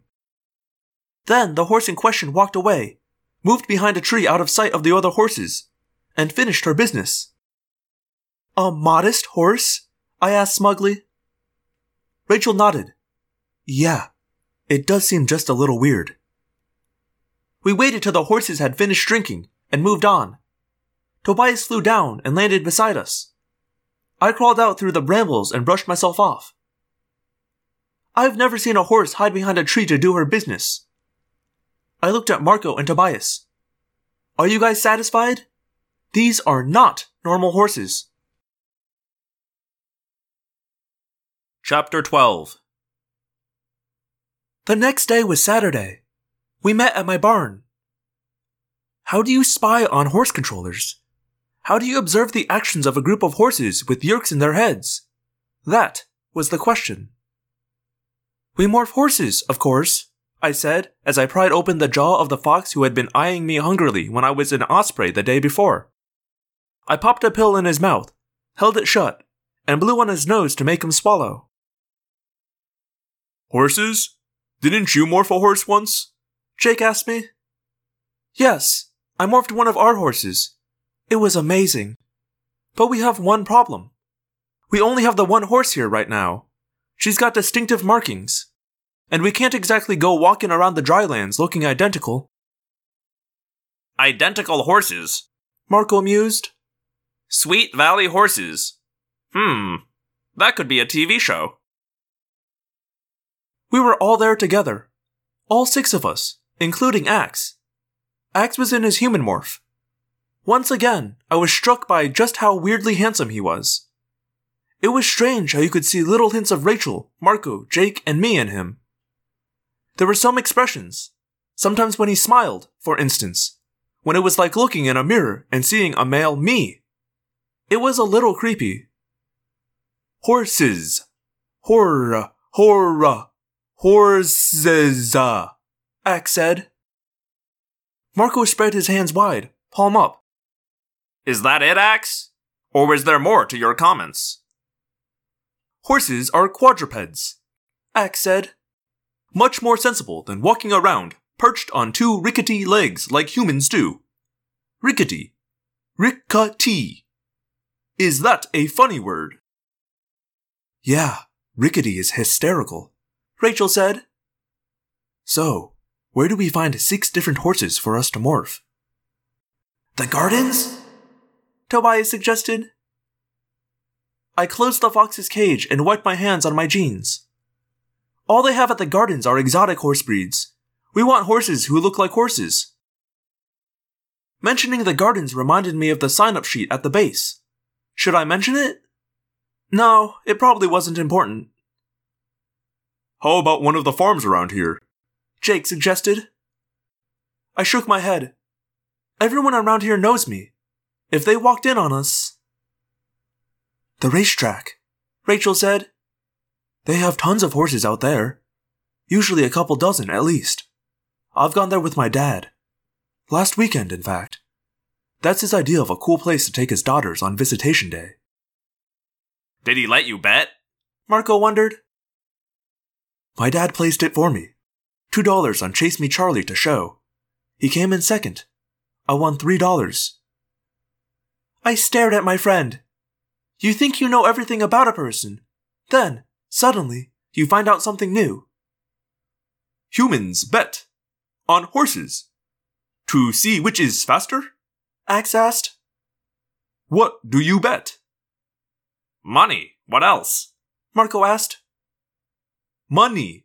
Ah, yes. Money. I always forget about humans and their money. Jake looked at his watch. He was getting that slightly exasperated look he gets sometimes when no one is sticking to business. Okay, look. We go to the track. No one bets. We acquire some horse DNA. Then we fly out to the drylands and spy on the modest horses. Again? Marco moaned. That's what we do every Saturday. When are we going to get to do something original? Can I ask one question? Tobias asked. Why would the Yeerks be taking over the bodies of horses? Good question. Jake asked. It has to be about Zone 91. Marco said. I mean, what is it? Coincidence? It may be about Zone 91, but not the way you think, Marco, I suggested. Who knows what the Air Force is really doing out there? Maybe they're testing some new super weapon the Yeerks are afraid of. Ax laughed. A human weapon that would frighten the Yeerks. That isn't possible. Sybil. Possible. I felt a little insulted on the behalf of the human race. But Ax was probably right. Look, I just don't see where the Yeerks would care about some kind of alien ship that may be hidden out there. It's nuts. Unless. Unless maybe they don't know if the stupid conspiracy theory is true or not. I have to confess, I don't really understand what you all are talking about. Ax said. However, the Yeerks would know if there was something non human anywhere on the planet's surface.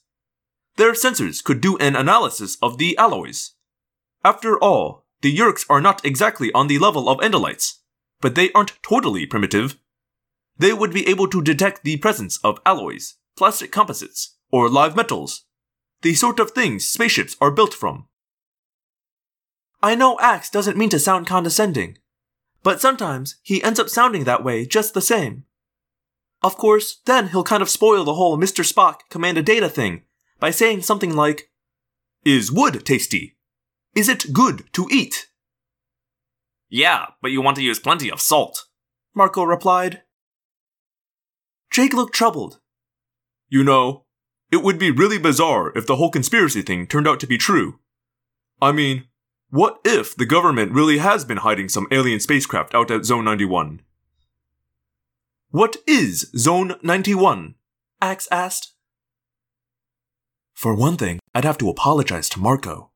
Rachel said. But for another thing, maybe whatever it is they have hidden out there at Zone 91 really could be used to penetrate the secrets of Yeerk technology. Well, we'd better find out. Jake said. First stop, the racetrack. And what exactly is a racetrack? Ax asked. Exactly. Chapter 13 It wasn't far to the racetrack. We decided to fly. We all had seagull morphs, except Ax and Tobias. We figured seagulls wouldn't be too obvious flying around the racetrack barns and paddocks, whereas an entire sky full of birds of prey might be. So we all morphed seagulls. Ax did his Harrier, and Tobias stayed Tobias. Flying as a seagull is the same as flying as an osprey in most ways. But in some ways, it can be very different. You have to flap a lot more. You fly closer to the ground. And seagull brains have a different way of looking at the world than bird of prey brains. Seagulls are scavengers. We flopped up and away from the barn, working our sharp edged, swept back, white and gray wings. Ax and Tobias soared far overhead, watching the sky for other predators. But for the four of us seagulls, the trip was all one long garbage dump. Look, a Butterfinger wrapper. I think there's some left. Look at that Burger King dumpster. Oh man, it's loaded with french fries and leftover burger. Oh, oh, oh, cheese puffs. No way! Someone threw out a half eaten chicken leg. Extra crispy. Wouldn't that be cannibalism? Didn't we have this discussion before? Hey, it's extra crispy. I love extra crispy. Now, yes, we could have struggled harder to control the seagull's mental obsession for anything even approaching food. But it would have been hard. And to tell the truth, it was kind of fun. Seagulls can spot food you wouldn't even think of. You'd be amazed the stuff people just throw away. Look, out behind the Papa John's! Pepperoni! Anyway, we eventually made it to the racetrack, without actually pausing to scarf any garbage. From the air, the track was a big, long dirt oval, outlined with a white rail fence.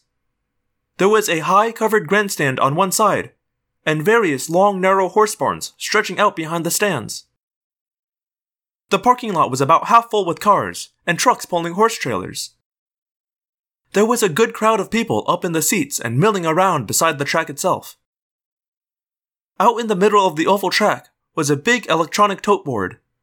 It was already posting the odds for the first race. Anyone see a good place to demorph? Rachel asked. There must be some empty stalls in those barns. Tobias suggested. Just fly in and land. Or we could go check out the trash behind the clubhouse. Marco suggested. Seagulls. Tobias sneered. You might as well be pigeons. I guess to a hawk, calling someone a pigeon is a pretty bad insult.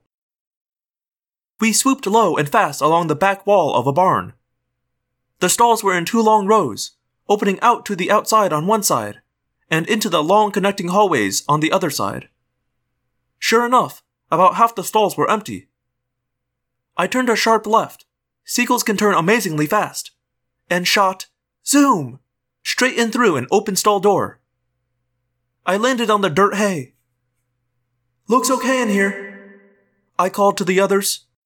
Zoom, zoom, zoom, zoom, zoom. The others flew in and landed near me. Then we began to demorph. It was easy. No problem. Just one slight difficulty we'd overlooked. When you demorph, you have to return to your normal body. For Rachel and Jake and Marco and me, that meant human. But for Ax, that meant Andalite. Chapter 14 Okay, everyone, demorph. Jake said, Tobias, you want to go human or stay as you are?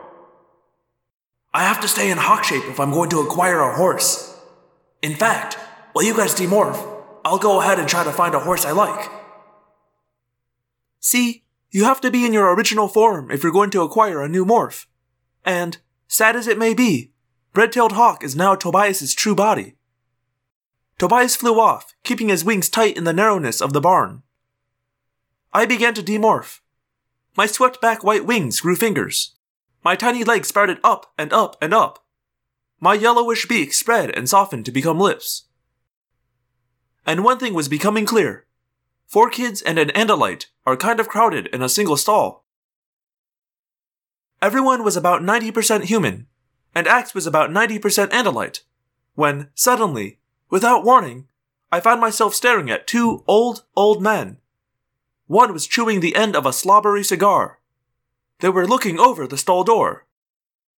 What the? What are you kids doing in that stall? And what in the name of all that's holy is that? What they were seeing was four kids who seemed to be wearing leotards decorated with feathers. And one really, really unusual creature like nothing either had ever seen before. Ax, keep your head down, I hissed. I leapt to get between the two old men and Ax's tail. In case you've never seen an Andalite in person before, and obviously you haven't, let me explain. Andalites look like a weird cross between a deer, a horse, a scorpion, and a human. They have the bodies of slender horses or large deer, except that their fur is blue and tan. Their upper bodies seem almost human until you get to the head, which is so totally not human you'd never mistake it. Like I said earlier, Andalites have no mouths. They eat by absorbing grass up through their hooves as they run, and they communicate telepathically with thought speak. Plus, there's the whole eye thing. Andalites have four eyes. Two are right where you'd expect them to be. The other two are at the end of flexible stalks atop their heads. You know the little horn like things giraffes have? Picture those, only flexible, and with an eyeball at the end. And finally, there's the tail. It's long and it ends in a scythe shaped blade that could topple the tree faster than you can see. The tail is what I was trying to hide from the old men. I could only hope that Ax would have the sense to keep his upper body lowered. I asked what you kids are doing in that stall. The cigar man said, more sharply this time. Um, grooming our horse? I offered. Rachel's eyebrows shot up. Our horse? Oh, yeah, that's exactly what we're doing. Grooming our horse. She reached over and stroked Ax's back. Small for a horse. The second man said skeptically. What are you feeding that poor swayback to nag? Horse food? Marco said. Horse food? Yeah, uh, you know, horse food. Boy, you should see how many cans this guy can eat. Man, all day long I'm opening cans of horse food and filling his dish. The two men stared. The cigar man moved his cigar to the other side of his mouth. I practically screamed. He's such a kidder! Of course, we're not feeding our horse food from cans. We're feeding him alfalfa and hay. Like you'd feed any horse. My friend is such a joker. Total joke machine. Plus, he's a moron, Rachel added. Your horse is blue, the second man observed. Never seen a blue horse. Never seen kids wearing feathers on their faces either, Cigar said. And I've seen a lot of things in my time. Jake was looking at me, waiting for me to come up with an answer. So was Rachel. So was Marco. Our horse was blue. There was no denying that. And yes, we had white and gray feathers sticking out of the sleeves and collars of our morphing suits. We like blue horses, I said lamely. Someday all horses will be blue. Jake agreed. You kids step out of there. This ain't right. Not any part of this. Step out of there and let me see what. I felt, rather than saw, the twitch that ran through Ax's body. Ax, no! I yelled. Whap, whap! He struck with his deadly tail, but not at the men. In less than half a second, he had sliced the overhead railing that framed the stall. He'd sliced right through it in two places. The railing, a chunk of 8 by 8 lumber, fell directly on the men's heads. Ah! Run! Jake cried. We stumbled and piled over the two groaning men. Four kids and a very strange blue horse. Out of the corner of my eye, I saw a flash of brown and russet feathers. I leave you guys alone for two minutes. Tobias said. And what have you done? Get them! Stop those kids! We were off and running between the stalls. Ax was morphing to human as he ran. I was finishing my demorph, losing the last of the feathers. Outside the barn, crowds of people were milling around, waiting for the first race. Get out of here! Out into the grandstands! Jake yelled. We can lose them in the crowd! Then, wham! A stall door flew open right in front of me. It cut me off from the others. I dodged around it, but too slowly. Someone grabbed my ankle. I sprawled, face down on the concrete. Cassie! Jake yelled. He started back for me, but now there were people pouring into the barn. Stable hands, jockeys, horse trainers, and owners, all worried about what we might have done to their horses. I looked down. It was some teenager who had my ankle. I got one of them, he yelled. I didn't want to kick him. I didn't want to hurt him. He was just a guy, probably, not a controller. I got this one. I got this guy. Guy? Excuse me? Guy? I wasn't even wearing overalls or anything. Okay, maybe the workout suit I was wearing for morphing was less than stylish, but hey, guy? Now I wanted to kick him. Whap! I kicked his hand loose. Sorry, I said, and scrambled to my feet. I looked around frantically. No Jake, no Rachel, no Ax or Marco or Tobias. All I saw was the back end of what looked like a small mob, chasing someone down the far end of the barn. I dodged behind the fallen teenager and threw myself into a stall. Take it easy, boy, I whispered to the big golden stallion in the stall. Take it easy. Easy. Normally, animals love me. This one didn't. I had two choices get out of that stall and be captured, or stay in the stall and be trampled. So I chose option number three. See, when you acquire an animal's DNA, it seems to put them in kind of a trance. They remain very calm, which is how it's possible to acquire a grizzly bear. So I pressed both my hands against the heaving flank of the big horse, and I focused my mind. He grew calm and quiet. His DNA flowed into me.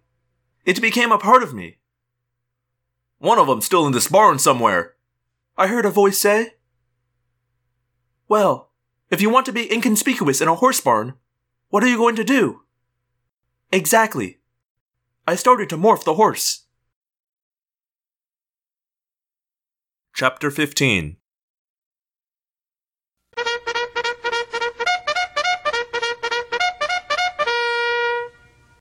I heard the trumpet announcing the start of the race, and I heard the crowd outside of the grandstand murmuring in anticipation. But I had other things on my mind. I had morphed a horse before, so I thought I knew exactly what to expect. But this was not just any horse. This was a racehorse. High strung, aggressive, and just a little mean. Search every stall, A voice cried.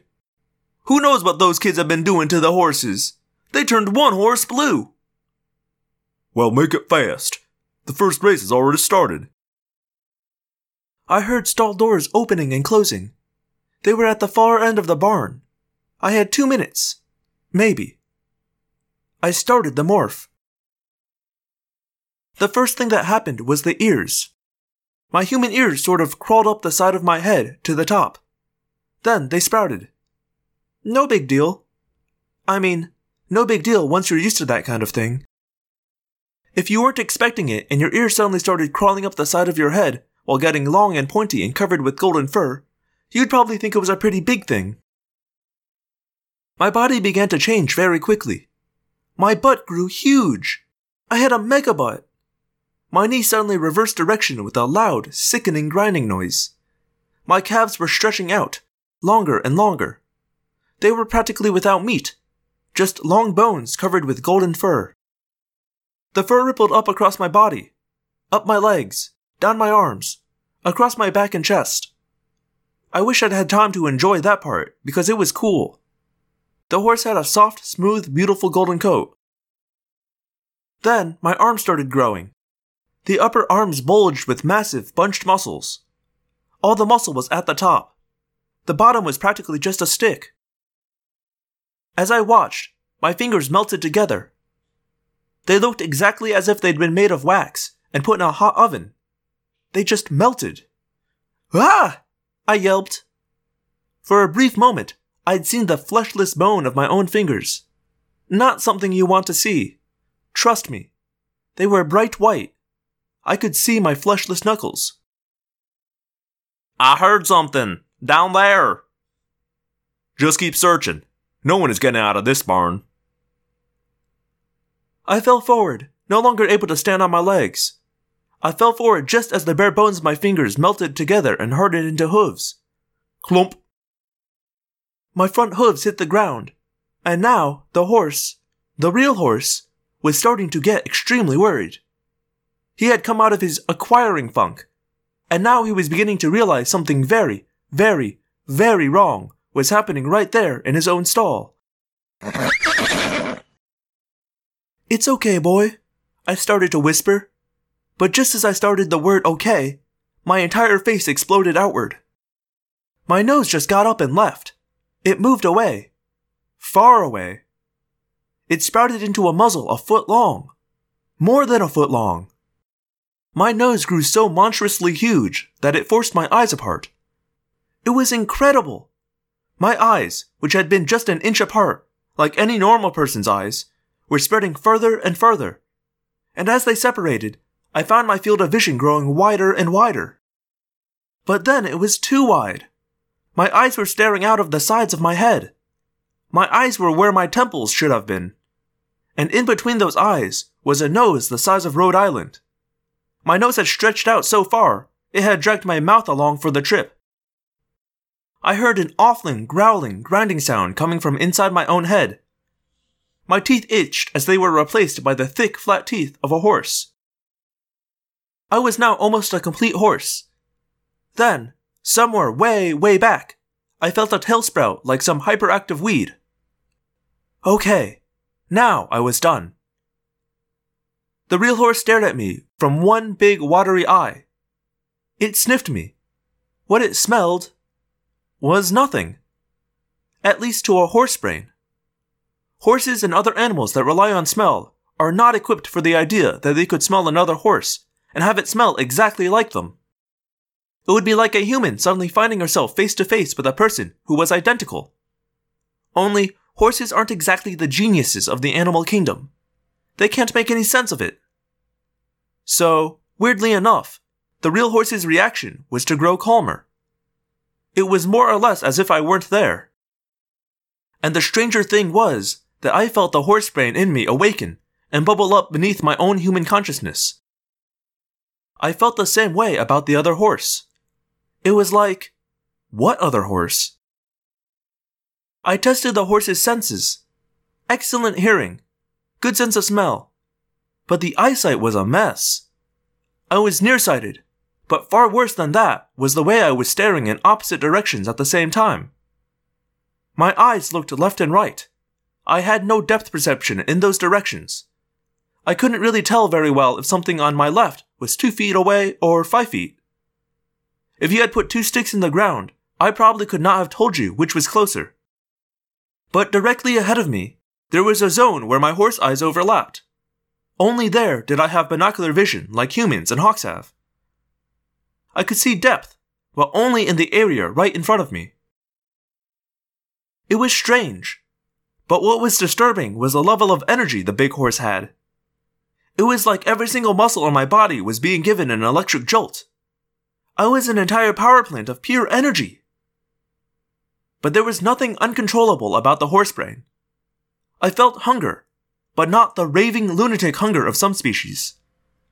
I felt an edgy concern, but nothing like the insane, mind eating fear of a small mouse or squirrel. I can handle this, I told myself. Just one thing left to do. I have to get out of the stall and out of the barn, and I have to morph back and find the others. Okay, three things to do. There was just no way to be subtle about it. I stuck my big golden head out over the stall door and did what no horse has ever been smart enough to do. I slid the little lock to one side and pushed the stall door open. Just act normal, I told myself. Yeah, a normal girl who's turned into our racehorse. I stepped out. I could see in both directions simultaneously, so I saw the two groups of stable workers at opposite ends of the barn. Okay, just walk on down. One of the men froze. He stared, and then he came rushing over. Hey, it's Minneapolis Max. He's out of his stall. How the? Someone is going to catch some grief behind this. Joe, grab his bridle for crying out loud. Quick, before Max here starts raising Cain. From the other side of my head, I spotted the teenager I'd kicked earlier. He raced to the stall I'd just left. Hey, Mr. Hinckley, there's another horse in here that looks exactly like. Just shut up and bring me his gear. Now! Now! Yes, sir. The man called Hinckley approached me slowly, carefully, with good reason. The horse in me was skittish. He was a combination of scared and mad. Mad at the man, sure, but much madder at the smell of the other stallions in the other stalls. One in particular. His scent stuck in my nose and really, really annoyed me. I didn't know what the other stallion thought he was doing on my turf, but I was ready to go hoof to hoof with him and show him who was boss. I whinnied at ear splitting volume, screaming my challenge to combat. Hey boy, you know you're in the next race, so you decide to come on out? Save that energy, big guy. That's my champion. That's my Minneapolis Max. That's when it hit me. I'm no racing fan, but the name penetrated my slightly deranged consciousness. I recognized that name. I had just morphed the horse who was expected to go on to win the Kentucky Derby. Come on, boy. We have a race to run. That was fine with me. I wanted to run. Chapter 16 Cassie, it's me, Tobias. I don't know if you can hear me, but you're the only one I haven't found. If you can give me some kind of sign, anything. Where are you? I'm down on the track, I said. Hey, you must be in morph if you're thought speaking. Yes, I am definitely in morph. Well, where are you? What are you? I'm in horse morph, Tobias. Cool. So, where are you? I sighed. Look at the track. See the horse that's being led into the starting gates? See the horse whose jockey is wearing red and green silks? Number 24? You're kidding. No, Tobias, I am not kidding. How did this happen? It's a long story, and I don't have time to tell it. I have a race to run. My jockey was barely a feather on my back. That didn't bother me. But I really did not like the bit in my mouth. It was infuriating. Almost as infuriating as the dark brown stallion once all over. I snorted defiantly at the brown stallion. Easy, easy, the jockey said. Out of my right eye, I spotted Marco pushing his way through the crowd. He waved frantically. I see you, Marco. It's okay, don't worry. Obviously, Tobias had told the others of my predicament. Who's worried? Marco yelled. I just want to know if you're going to win. I have five bucks I could bet on you. Very funny. Oh, Very, very funny. My jockey yanked my bridle and dug his toe into my side. And the dumb thing was, I didn't really know what he wanted me to do. See, I had the instincts of the horse I had morphed, but I did not have the lifetime training of a professional racehorse named Minneapolis Max. So I had to actually think about it, with my human brain. I was pretty sure he wanted me to move toward the starting gate. So I did. A trainer was standing by the gate. Cigar man. The cigar was even more disintegrated by slobber now. He's always bulky at the gate. Cigar man said to the jockey. Oh, really? Well, I would show them. I tossed my head proudly and I walked calmly into the narrow gate. But once inside, I realized why Minneapolis Max was bulky. There was zero room. The wooden slat walls pressed in on me from both sides. It was a trap! A trap! Run! I reared up, flailing my front legs wildly. I kicked the gate with my forehooves and yelled at the top of my horse lungs. Wham! Take it easy, Max, easy, the jockey said. I was scared, or at least my horse brain was scared, and I still had the obnoxious scent of that other big stallion in my nose, so I was mad too. That's my excuse. I just wasn't thinking. Because when the jockey once again told me to take it easy, I did something I shouldn't have done. Something I wouldn't have done if I hadn't been distracted. You take it easy. I'm crammed into a little box here. I said in ThoughtSpeak. ThoughtSpeak is like email. It only goes to the person you address it to. So, he did hear me. I know for a fact he did, because he said, Huh? What? What the? Whap! A massively loud bell rang. The gate slammed open, and I started running. I kicked out with the big bunched muscles of my back legs. I threw my front legs out to catch myself with each stride. I exploded from the gate. Exploded! I felt the adrenaline flood my system. To my left, horses. To my right, horses. We were running all out. Running like mad, hooves flashing, muscles firing and releasing, mane streaming, tails bobbing. Our nostrils flared wide to suck in gasping breaths. I ran. I ran, and the other horses faded from my thoughts. I ran, and it was like I was the only horse on earth.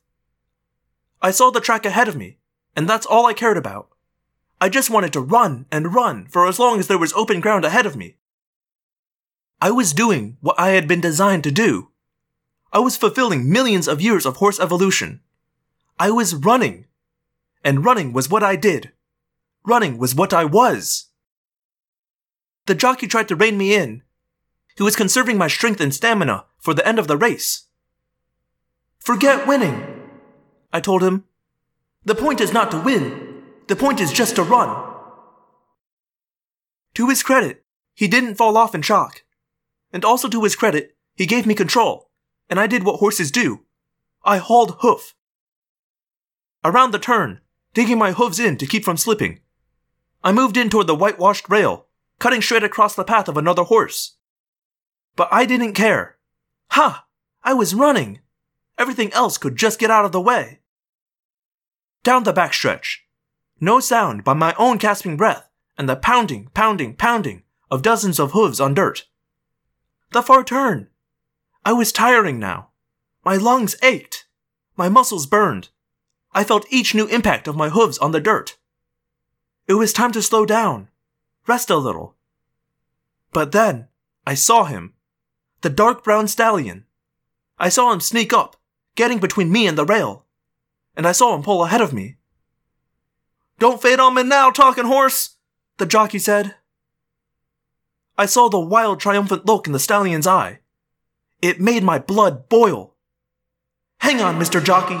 We're gonna win this race. Easier said than done. The other horse was fast. Very fast. But I had something he didn't have. A human brain. See, I knew the finish line was not far off.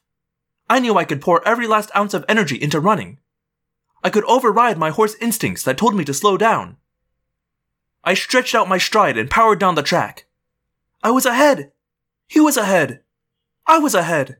He was ahead. The crowd was screaming deliriously. I saw thousands of faces flash by, all with their mouths wide open. The roar just gave me more energy still. The finish line! The cameras went off. Zoom! I blew across the line, exactly two feet ahead of the other stallion. I had won!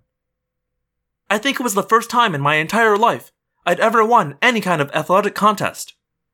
Sure, I was a horse, but hey, a victory is a victory. Chapter 17 Fortunately, in between running from stable hands and trying to find me, everyone in the group had managed to acquire a horse morph. We flew out to the drylands. It was a long trip, made even longer by the fact that the entire time we had the same conversation, over and over. All I'm saying is think of how cool it would be. Marco pleaded. We morph racehorses. I don't think so, Marco. Jake said. Then, using our human abilities, we figure out if we think we can win, and the others put money down. Not happening, Marco. Rachel said. We start out betting whatever we have saved. Like, I have about $20. But if we bet that at, say, 3 to 1 odds, before you know it, Marco, forget it, okay? I said. It wouldn't be right. we'd have $60. Bet that at 3 to 1 odds and you have 180. Then bet that and you have 540. Then 1620. Then 4860. How is it you can multiply in your head like that? Rachel asked. You barely scrape by in your math classes. It's a whole different thing when you're multiplying money. Marco said. A whole different thing. We repeated this conversation with small variations all the way to the drylands. Hey, Tobias said. I think we're in luck. Isn't that the same bunch of horses we saw before? The modest horses? Jake asked. Yep, that's them. Tobias confirmed. I remember the markings. Look at the way they move. Down below, my osprey eyes spied the horses. They were walking almost in a line, like soldiers, not like wild horses. But alongside the disciplined group were other horses. These other horses were moving normally. I think our main group of horse controllers has picked up a few tagalongs. It would make sense. The real horses don't know these are Yeerk infested horses. So they hook up, figuring to be part of the same herd. And look where they're heading. Marco said. Right toward the base. Right into Zone 91. I understand what a racetrack is now. A place where horses chase each other in circles as humans scream. But what exactly is Zone 91? Ax asked. You were all talking about it before, but I am still confused. You probably already know what's going on at Zone 91. Marco said darkly. Jake sighed. It's a secret base. They say it's a place where the government is hiding an alien spacecraft that supposedly crashed here about 50 years ago. Who is they? Ax asked. Marco is they. Rachel said. Nuts, wackos, conspiracy freaks. People who go on the internet and call themselves Dark Truth or whatever. Ah. Ax said, like he understood. Marco was right about one thing, however. The horses were heading directly into the base. Of course, so were other horses. Horses not connected to the band of horse controllers. If you want to infiltrate a heavily guarded base, what better way? I admitted. I saw horses wandering through the base when we were there. True. Jake said. And if you want to watch a group of horse controllers, what better way than to join the herd, just like those others did? Let's fly up ahead, morph to horse, and join with this bunch. See where they go, what they do. Power those wings. Tobias said cheerfully. We still have some flying to do. All I'm saying is, think of how cool it would be. Marco began again. It took 10 minutes to get far enough ahead of the horse controller herd with its stray tagalongs. We hid behind some rocks and morphed into our horse bodies. This time we did it quickly, before base security could begin to think someone was in the rocks. Once we were morphed, I realized we had a problem. We look way too good to be scruffy old wild horses, I said. We need to roll in the dirt a little, run through some brambles, look like we've been living out in the wild, not in pampered barns. By the time the horse controllers passed by, we were six dirty, dusty, scruffy looking beasts. But we were also the coolest looking wild horses anyone would ever see. After all, one of us could be going on to win the Kentucky Derby. Here they come. Jake said. Just try to act natural. The horse herd came ambling by. A couple of the real horses raised their heads to give us a suspicious look and a sniff. But the horse controllers totally ignored us. I resisted my idiot horse urge to challenge the other stallions to mortal combat. We fell into step, not close, but not too far from the others. And we walked, with the slow clop clop clop of the horses, right into the heart of the fabled Zone 91. Chapter 18 The whole herd of us wandered onto the base. We wandered past even more intense warning signs. The last one actually said, You may be shot. We wandered right past men and women armed with submachine guns. No one suspected horses. Of course, if anyone had heard what we heard next, they would definitely have been suspicious. Hulok vimil falanta gehel kalis vilus. Who said that? I asked. Um, that horse said it. Rachel said. Ya halem fimil chal kilam fulat. And that was another horse. We're trapped in a Mr. Ed rerun. Marco said. We are in the Nick at Nite zone. That's Galard. Ax said. They're speaking Galard. Two questions. Jake said tersely. What's Galard? And can they hear us thought speak? And answer the second question first. No, they can't hear us. Galard is a sort of universal language spoken by different races throughout the galaxy. It's what people speak when they come from different species and don't share the same language. These horses must have been fitted with speech synthesizers. Why wouldn't Yeerks be speaking Yeerk or whatever? I asked. I don't know. Ax admitted. But the standard speech synthesizers use Galard. Maybe they acquired less sophisticated speech synthesizers. Sometimes it's easier to get older, less cutting edge technology. You mean they bought speech synthesizers on sale? Rachel asked. At the Pluto Walmart. Marco said. Ax, can you understand what they said? Jake asked. Yes, of course. They said to follow the plan. If we do this right, we'll be off this idiotic assignment, out of these idiotic stupid bodies, and back on board ship where we belong. That's what the leader said. Uh oh. Tobias said darkly. They're splitting up. We'll have to split up too. Follow each group. Jake advised. Me, Cassie, and Tobias, go with one group. Ax, Rachel, and Marco, go with the other. Ax, listen to them if they talk anymore, and let us know by ThoughtSpeak. Yes, Prince Jake. Have I mentioned don't call me Prince? Yes, Prince Jake, you have.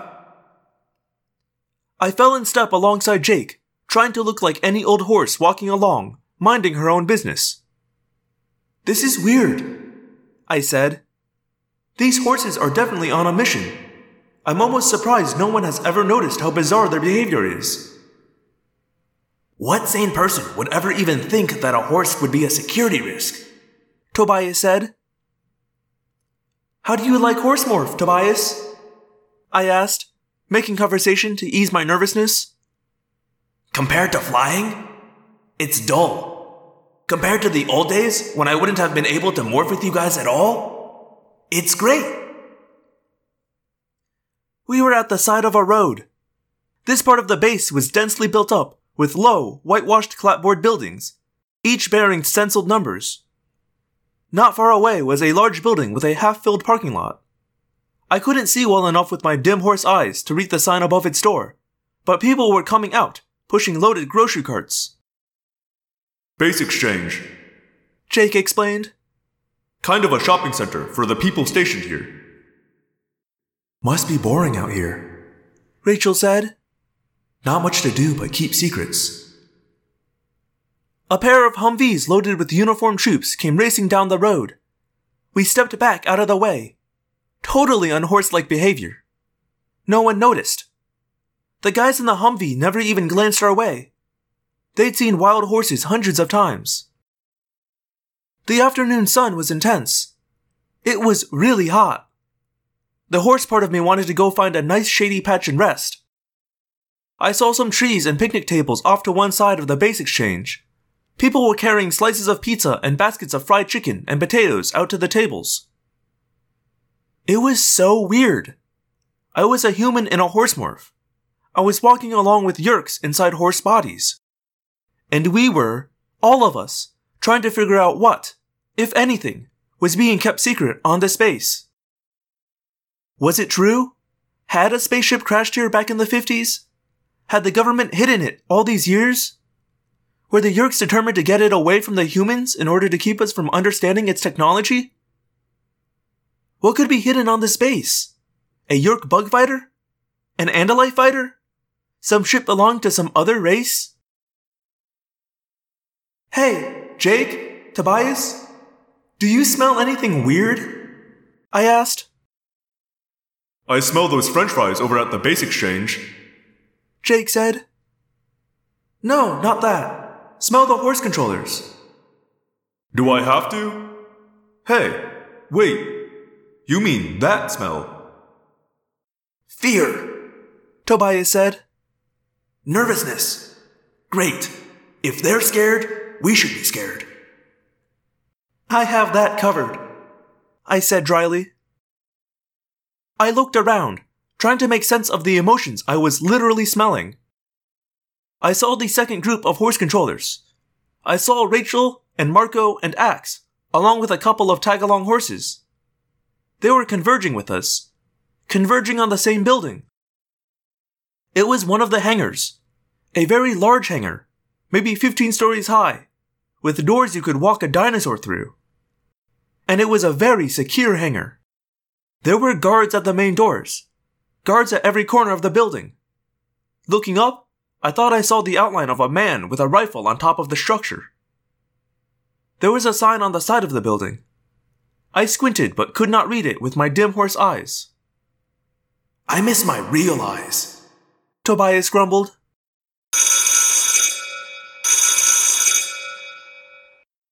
An insanely loud bell went off.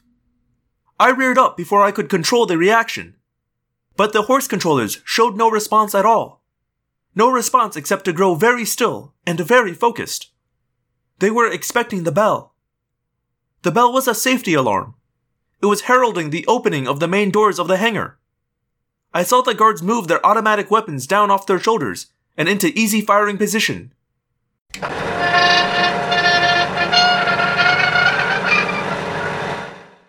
The doors began to open, motors whining loudly in my horse ears. And that's when the second group of horses started to run. Three horse controllers, followed, after a moment's hesitation, by Marco, Ax, and Rachel, suddenly broke into full out gallop straight for the hangar door. Oh man, Tobias groaned. why do I get the feeling there's going to be shooting soon? Why are they doing that? I asked. It makes no sense. Why hide in horse bodies so you can come and go without anyone noticing, and then suddenly do this? Because the subtle approach isn't working. Jake said grimly. Remember what they said earlier. Do this and they're out of here. It's a final desperation move. So what do we do? We play follow the leader, Jake said grimly. and we hope these Yeerks have a good plan. Suddenly, our group of horse controllers surged forward. I was startled, but I quickly ran after them, followed by Jake and Tobias. The first group was racing full tilt toward the hangar. They were almost there. The armed guards were watching them in bemusement, but you could see the bemusement turning into puzzlement. And finally, too late, fear. Wham! The lead horse slammed bodily into one guard, knocking him down into a second guard. Hooves flashed as the horse ran over the guard. I could see it, even with my weak horse vision, because we were close now, running straight for the door of the hangar. We were there! A madhouse! Guards mingling with seemingly insane horses. Guards being knocked to the ground. Get these horses out of here! Someone bawled. The horses screamed. Sarge, what do we do? Ah! Shoot him! Negative, soldier, do not fire! We could hit what's inside. Our group jumped into the melee of frantic soldiers and madly dancing, rearing, screaming horses. But our group stayed close enough together and plowed straight through. Straight through and into the most secret place on Earth. Chapter 19 Into the hangar we thundered. My hooves scrabbled on smooth, painted concrete. Through the eyes on the side of my head, I saw flashes of heavy equipment, banks of computer consoles, and flashing numerical readouts. There were men and women in white lab coats, running as if we were a pack of wolves or something. There were uniformed airmen running after us, waving their guns in the air. There were stuffy old officers with medals on their chests, standing with hands on hips and outraged expressions on their faces. And everyone was yelling, What in blazing Hades is going on here? Shoot those horses! Shoot! Don't shoot! Help! I'm allergic to horses! It was nuts! But the truth is, in a weird way, it was fun too. Minneapolis Max was running, and when he was running, he felt fine. Every nerve in my big horse body was tingling. I was incredibly alive with fear and excitement and the lust for competition. I wasn't some plow horse. I was a running fool. I was a born and bred champion. A big, tough, dominant stallion. Yeehaw! I screamed for no reason, scaring a woman in a lab coat into dropping her open yogurt on the floor. We thundered by, our weird herd of real horses, Yeerk infested horses, and animorphs and horse morphs. And then we came to the room. You could tell it was the center, the reason for all the security. It's gonna work! Marco exulted. We're in! We're in! It was glass on all sides. Glass that looked like it could be a foot thick. Through that glass, we saw a pedestal of shining steel. And all around that pedestal were cameras, sensors, wires, lights, glowing screens, and rows of massive computers. Bathed in the light, high on the pedestal, was something not from this planet. It was about eight feet across. The shape was like a cube with the corners rounded off. The entire surface was covered with tubing and painted symbols. At one end was an opening, large enough for a person to walk inside. I could just barely get a glimpse of the inside. It was smooth, a lovely green in color, with soft lighting. There was some sort of instrumentation on one wall. That's it! That's it! The most closely guarded secret in all of history! I've never heard Marco sound happier. Jake and Ax and Marco and I, along with three or four horse controllers, all stared transfixed at what Marco had called the most closely guarded secret in all of history. Columphalot? One of the horse controllers asked. He wants to know what it is. Ax translated. Jahalan Fornella. Another horse controller said. I didn't even need Ax's translation to understand. The Yeerks had no idea what it was. They had succeeded. They had busted in. They had laid eyes on the big secret. But they had no clue as to what it was. Sergeant, get those horses out of my facility! Now! A colonel bellowed. Yes, sir! The sergeant yelled. Horses, about face! It must have surprised the poor surgeon when, amazingly, we all complied. Animorphs and Yeerks, We turned and walked away. Chapter 20 It was getting dark by the time we walked away, none the wiser, from the most secret place on Earth. The horse controllers walked glumly away into the drylands.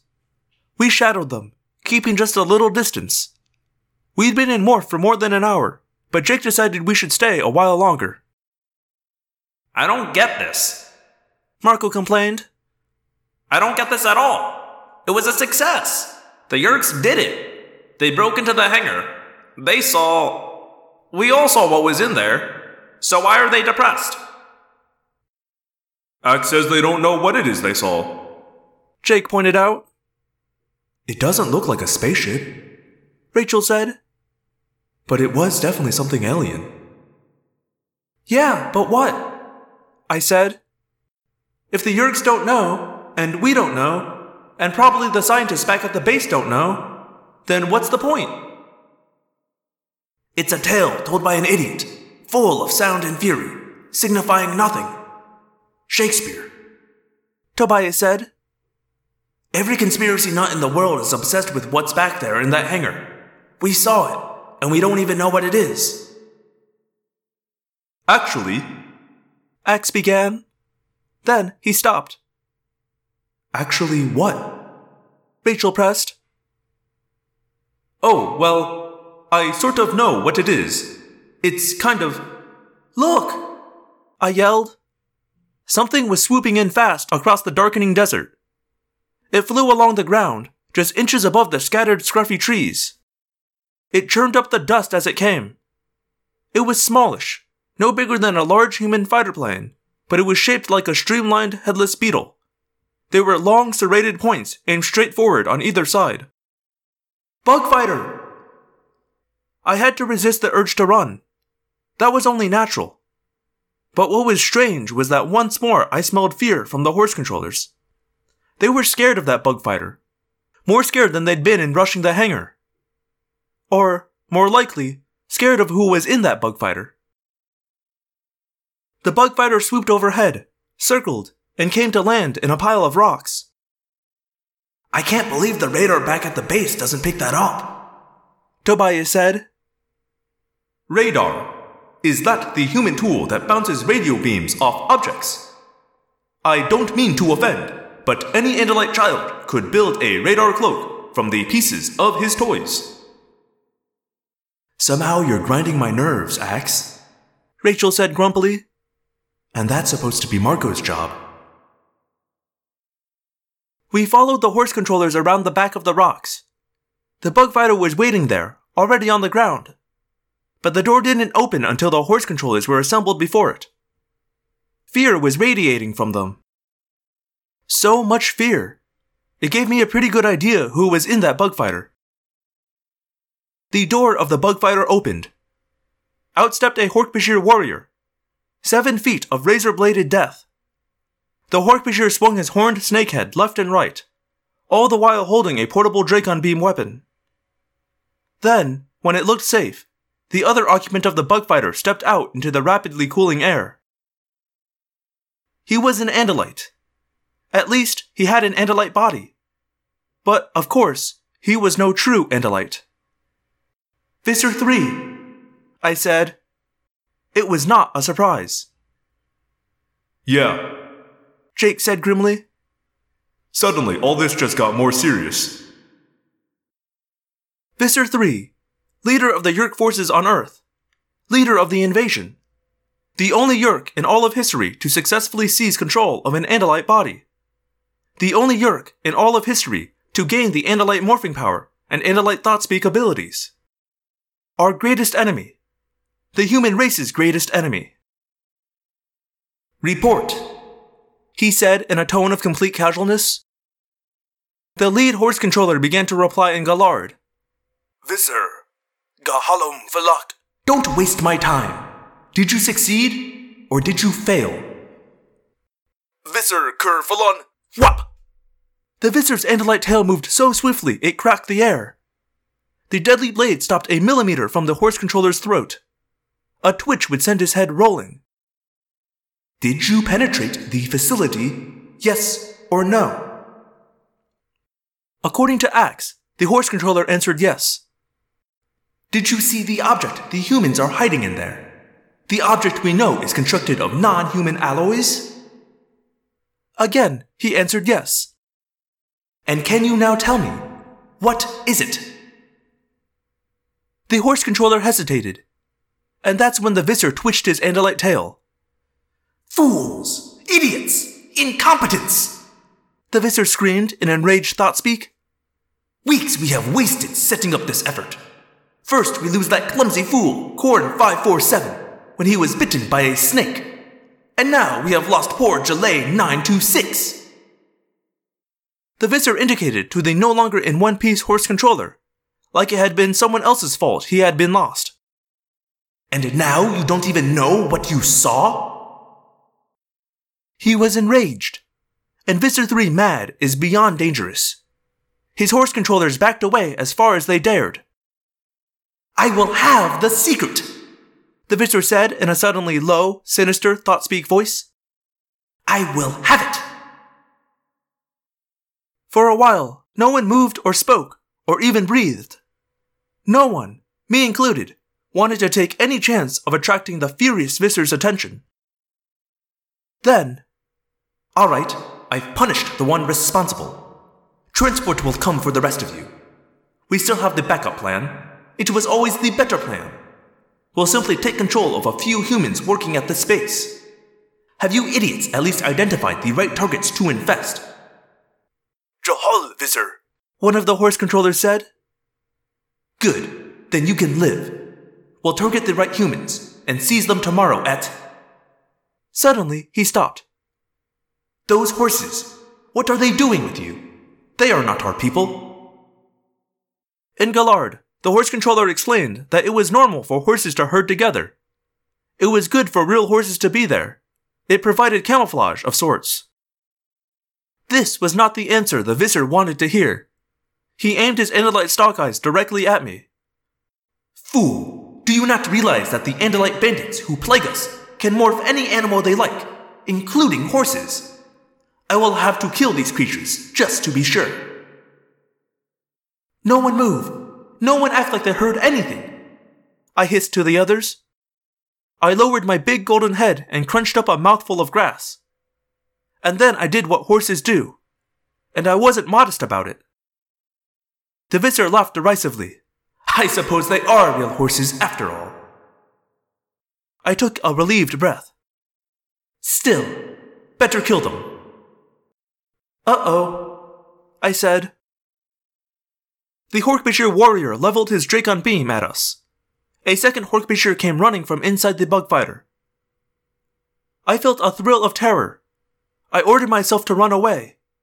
But I wasn't the only creature in my head right then. Minneapolis Max was in there too, and he didn't feel like running away. My hindquarters bunched up and fired every muscle fiber at once. And, before I knew what was happening, I was running. But not running away. I ran straight for the first Hork-Bajir. I whinnied. I reared up, all the way back till I was standing on my hind legs, and I flailed madly with my forehooves. I couldn't exactly aim my hooves, mind you. Horses aren't predators. But I flailed away, and just as the Hork-Bajir was pressing the trigger, bonk. Rah! The Hork-Bajir bellowed. He dropped the Dracon beam from his hands. It clattered on the ground, and down I came. I landed directly with both hooves on the weapon. Crunch! I'd like to say it was deliberate, but the truth is that with my side vision horse eyes, I could barely even see my hooves, let alone aim them. But sometimes luck is just as good as skill. Hold butt! Jake yelled. Now Minneapolis Max was ready to run away. So I ran. We all ran. The two Hork-Bajir took off in pursuit. If they catch us, we're dog food, Rachel said. Two Hork-Bajir versus six horses? Not a prayer. She was right.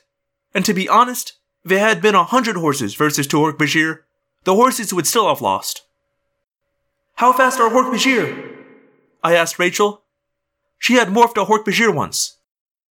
Fast. she said grimly. We bolted. We hauled.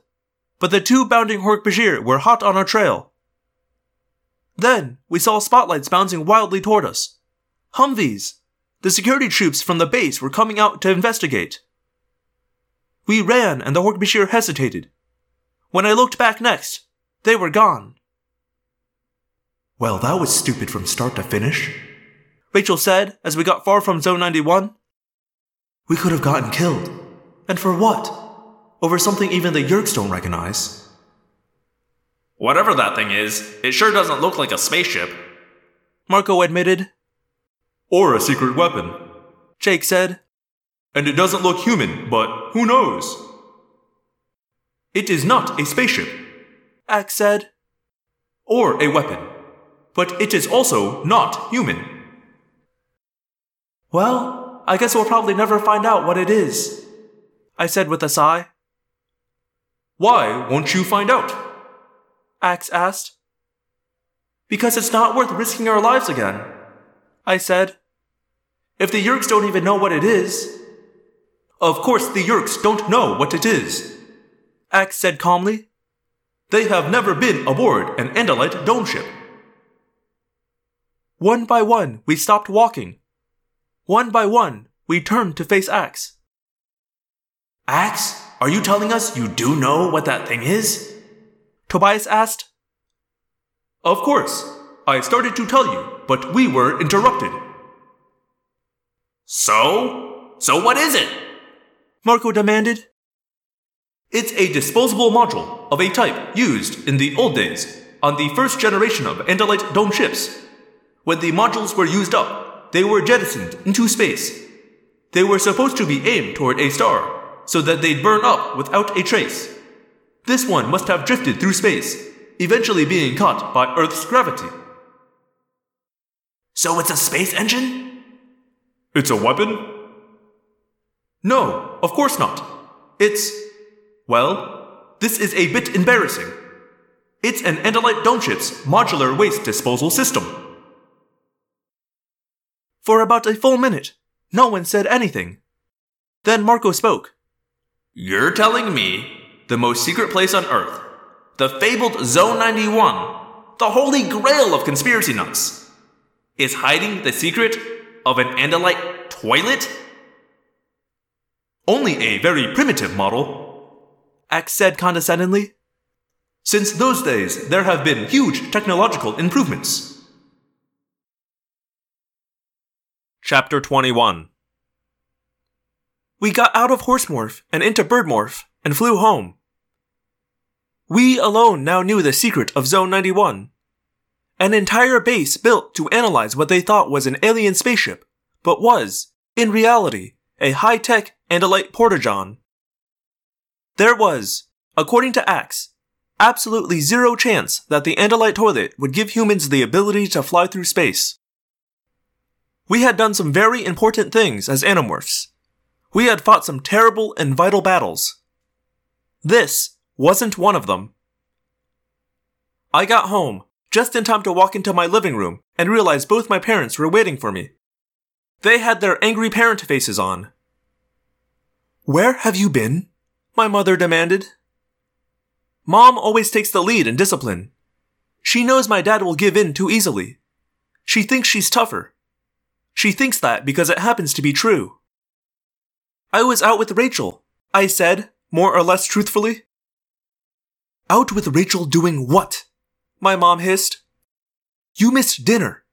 It's dark out. You didn't tell us where you were going. My mom isn't a real big person. Until she's mad. Then she somehow gets larger. She seems to rise up and tower over me. It's weird. I mean, normally she's maybe two inches taller than me. But right then, she was at least eight feet tall. We were very worried, my father said in a soft, quiet voice. I sighed. I could feel the guilt welling up inside me. I hate it when they say they've been worried. See, I understand about worry now. I feel worry all the time for Rachel and Jake and the others. Sometimes I lie in bed at night and worry for the whole human race. I'm really sorry, I said. Where were you, young lady? My mom asked, doing her one word at a time voice. I was just with Rachel, I said. And Jake. My parents exchanged a look.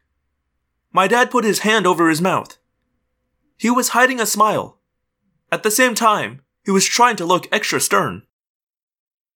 My mom leaned back and put her hands on her hips.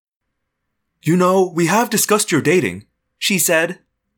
And I thought we decided you were still too young. Dating? I said weakly. My mom sighed. Then she shook her head. Maybe it's time for us to have another talk about the birds and the bees. I swear the blood drained out of my whole head. Then it came rushing back into just my cheeks and neck so that they burned. Um, I'm not dating. It's nothing to be ashamed of. My dad said gruffly. You're a normal young girl. You have certain interests, certain fascinations, a natural curiosity. At this point, I wanted to dig a hole right in the living room floor, crawl in, and pull the rug over me. All we're saying is to be honest with us, my mom said, all stern again. Do not make us worry about you. Absolutely, I swear, I'll never make you worry again. Can I go now? I raced from the living room into the kitchen. I wanted to make myself a sandwich, carry it up to my room, and try to do at least some of my homework. And I really did not want to be subjected to a big talk about boys. Good grief! I was just getting the turkey from the refrigerator when a thought occurred to me. I tiptoed back to the kitchen door and pressed my ear against it. See? I heard my mother say smugly. You were right, as usual. My dad said. It's the only way.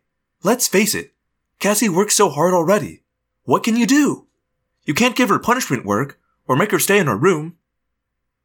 We have a very cool kid. That kind of gave me a warm feeling. Your parents have to love you. But I felt as if my parents liked me too.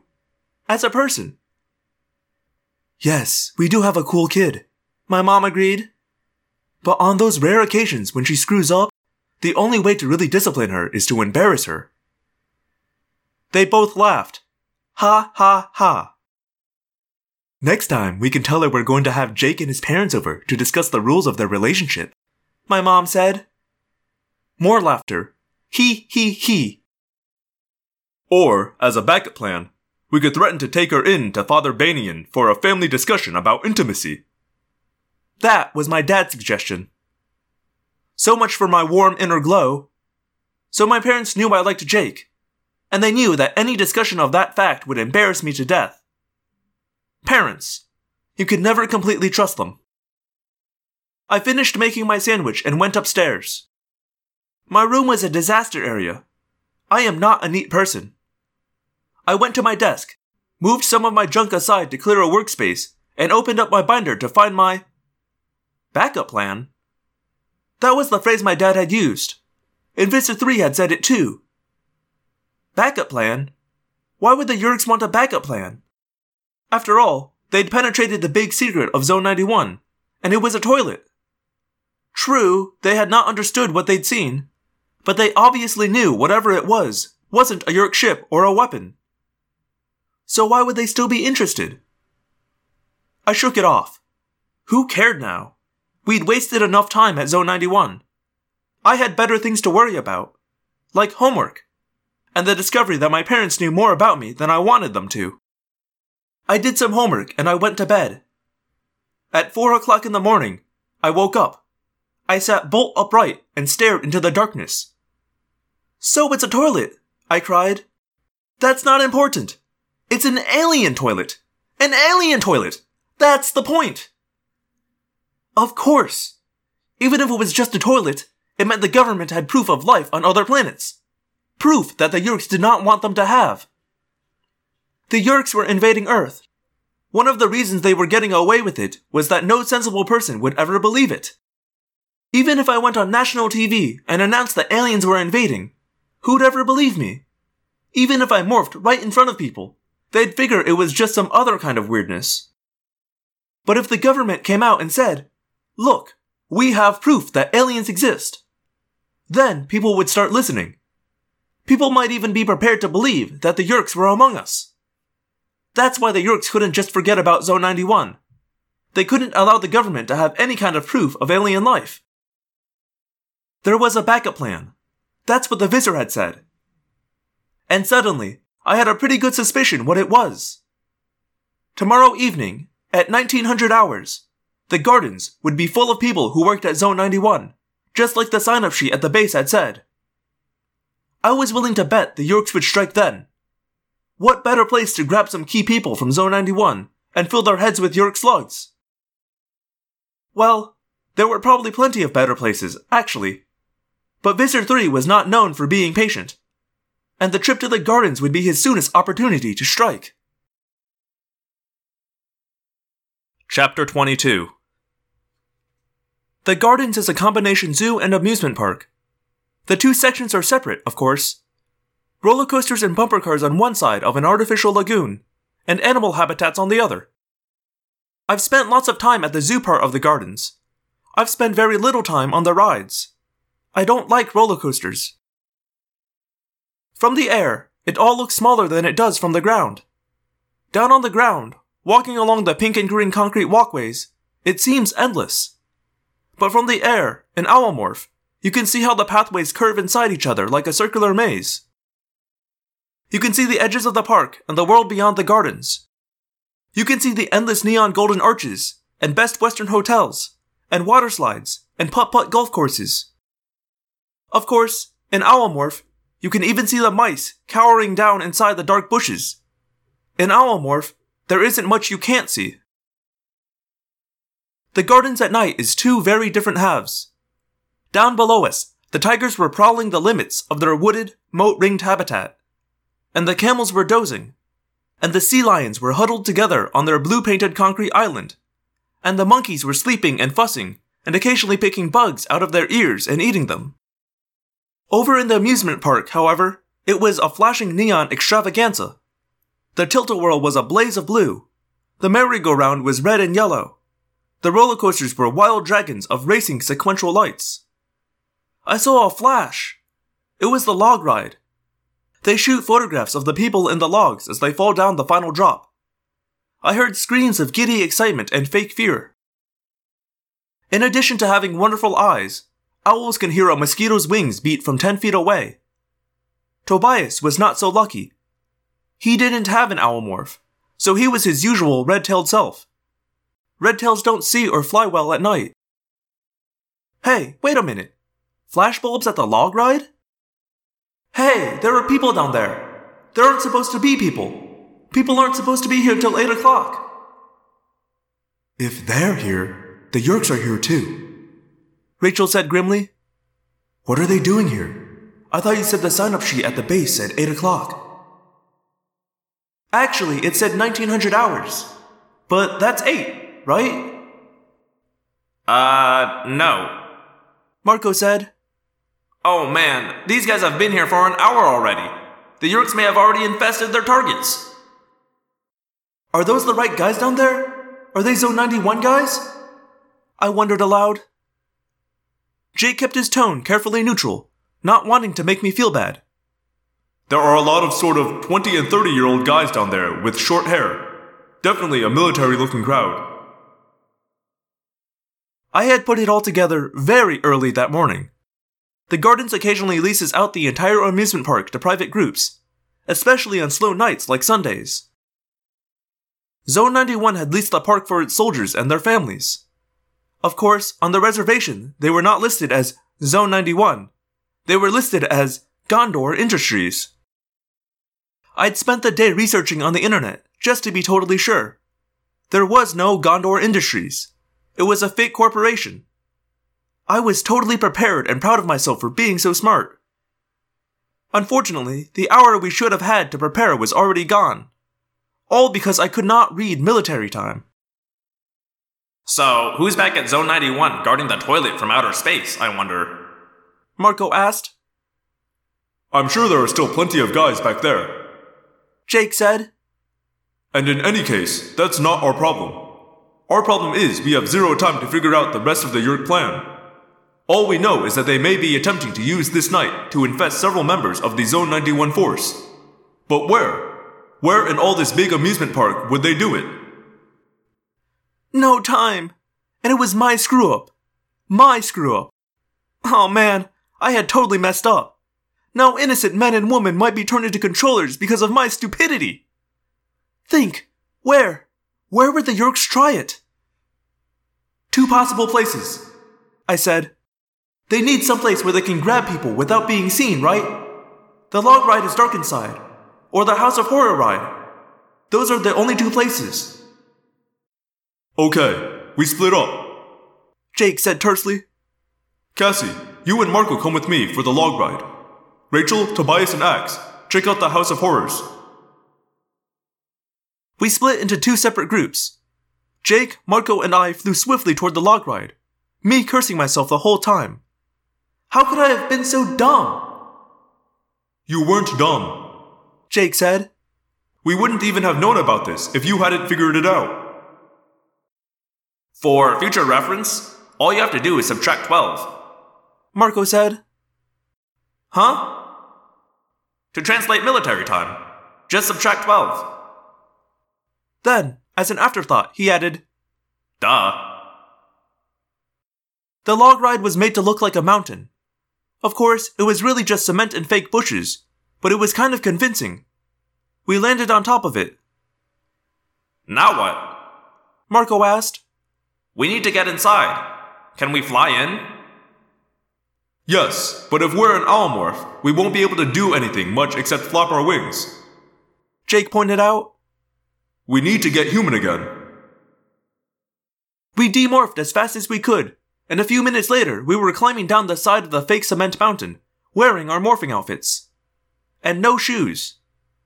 Fortunately, at the gardens, people dress even more strangely than that. Some people turned to stare, but not for very long.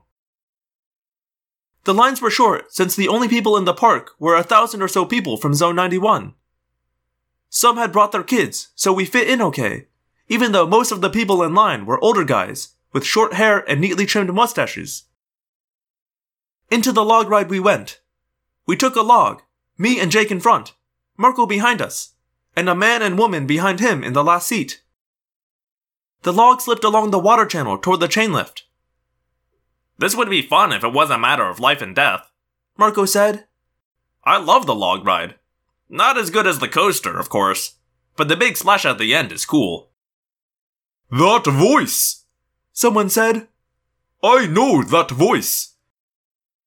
I turned around and looked to see who was talking. To my complete horror, I found myself making eye contact with none other than Captain Torelli, our interrogator from Zone 91. And at just that moment, the log hit the chain lift and engaged with a loud chunk. You! The captain said. Marco turned around. Uh oh. What? Jake asked. Clank, clank, clank, clank, clank, clank, clank. Up the slope we went, pressed back into our damp seats. You are under arrest! Captain Torelli said. Honey, what's going on?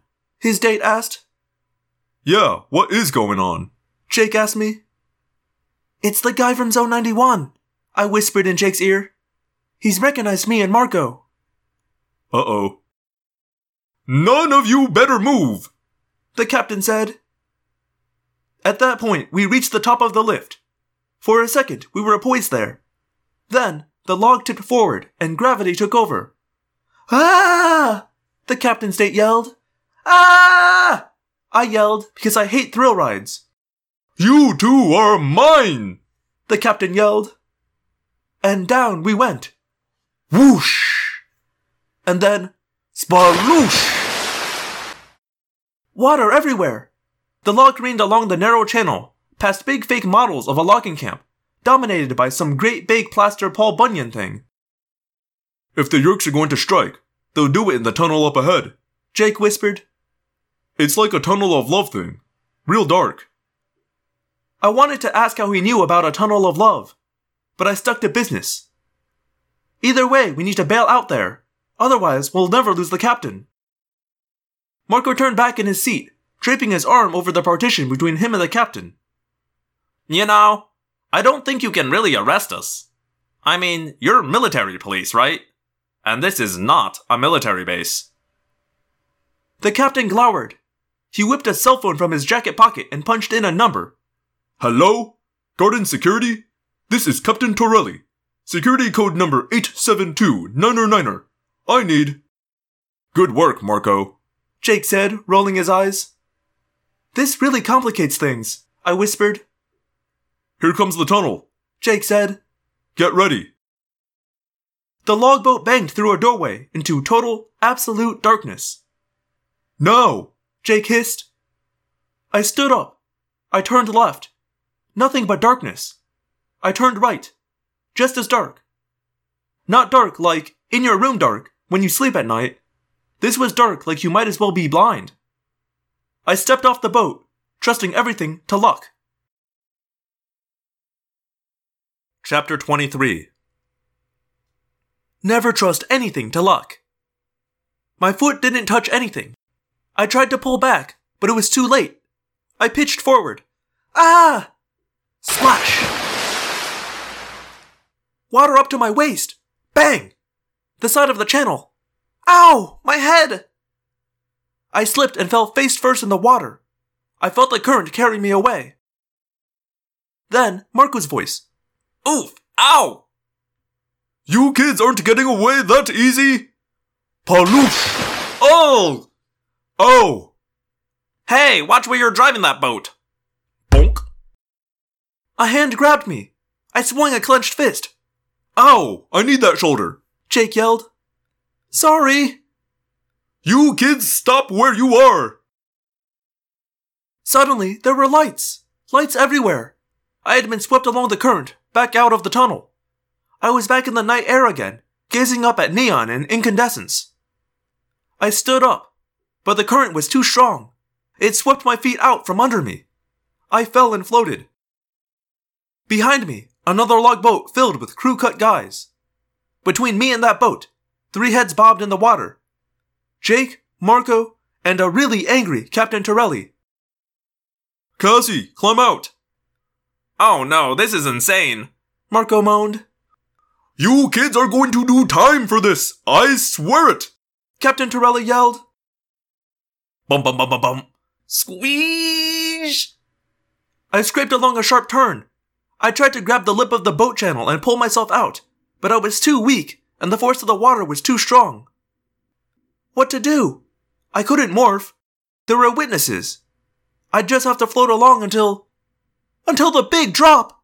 Ah! I cried. I think Cassie just figured out where we're headed. Marco said.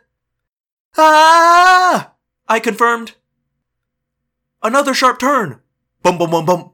Squeeze! And then, just a few dozen feet ahead, just ahead of the logboat we had been in, I saw another boat suddenly disappear. And I heard screams. Happy screams. Totally different from my screams. Ah! I was racing toward a waterfall, and there was nothing I could do to stop it. No, no, no! Oh man, no, no, no! This is insane! No!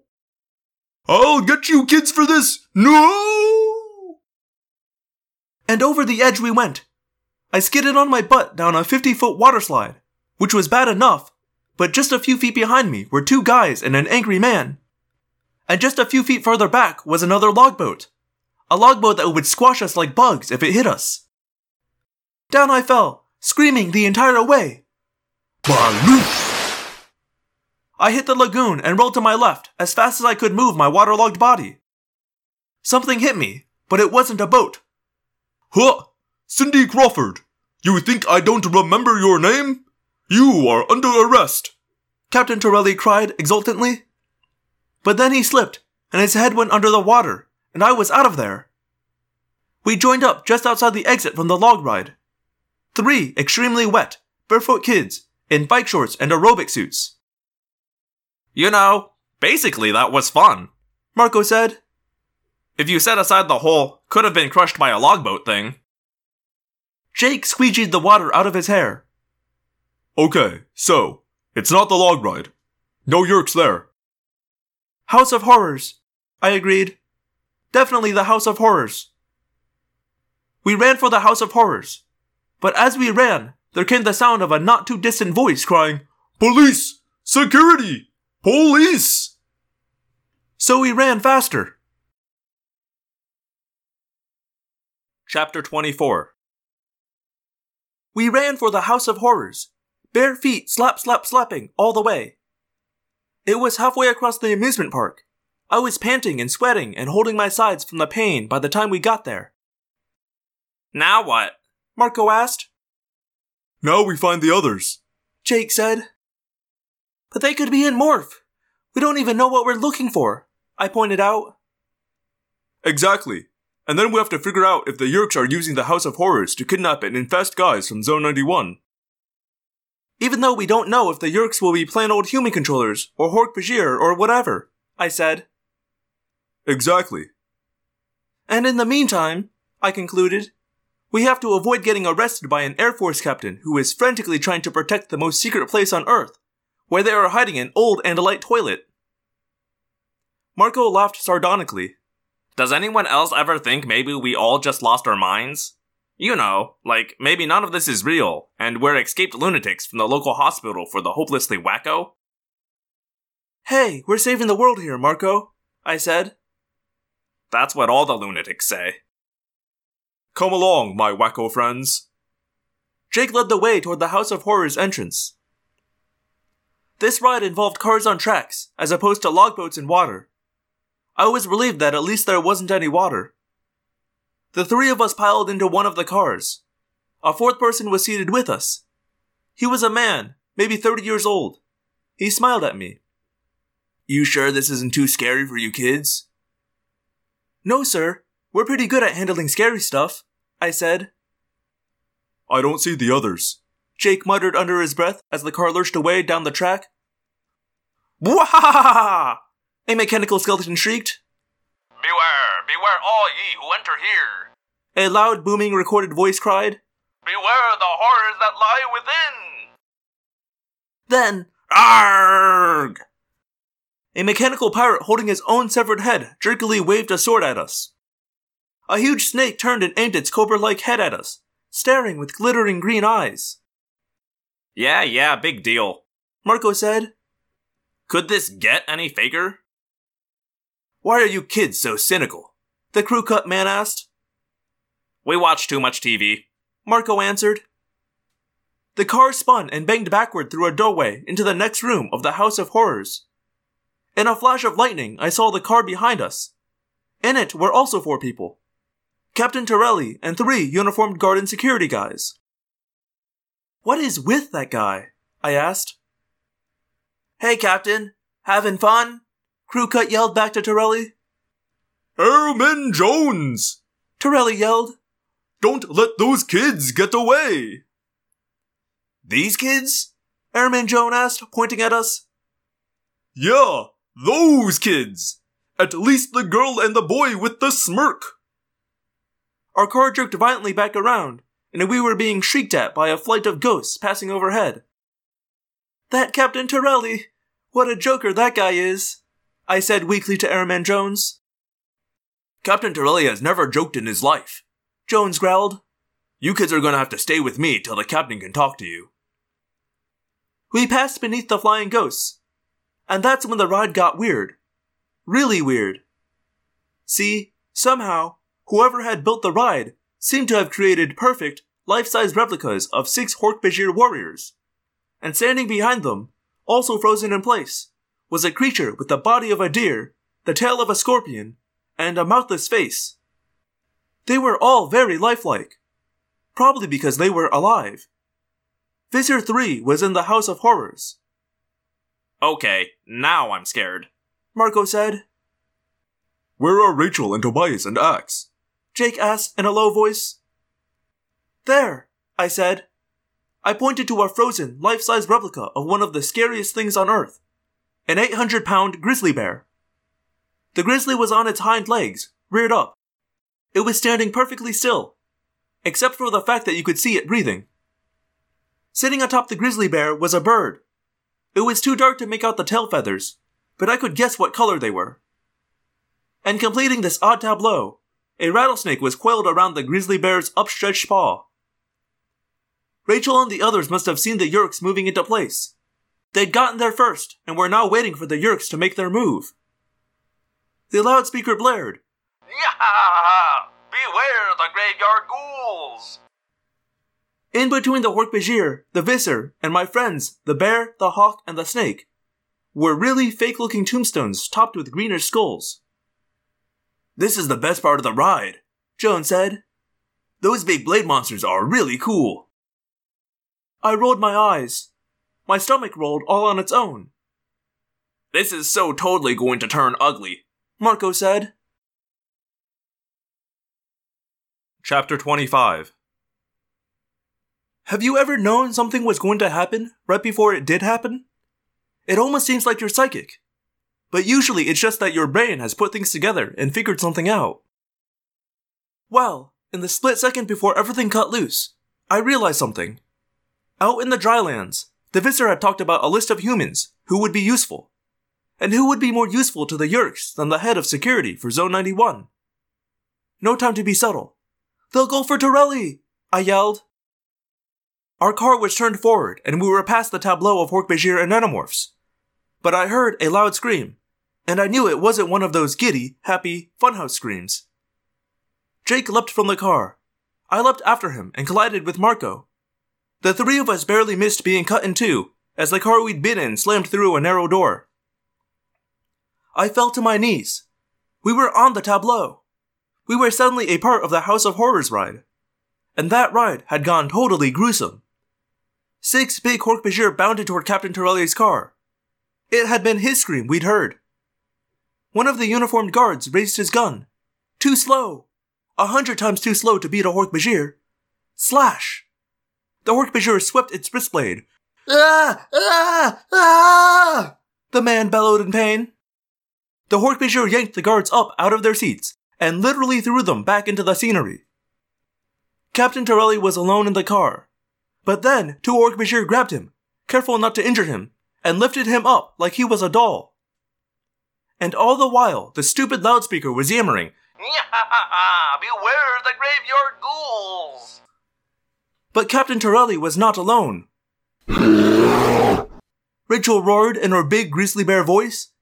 She flung the rattlesnake straight at the nearest Hork-Bajir. The snake, Ax and morph, wrapped itself tightly around the alien's neck and sank poisonous fangs deep. Tobias launched himself, talons outstretched, and ripped at the vulnerable eyes of a second Hork-Bajir.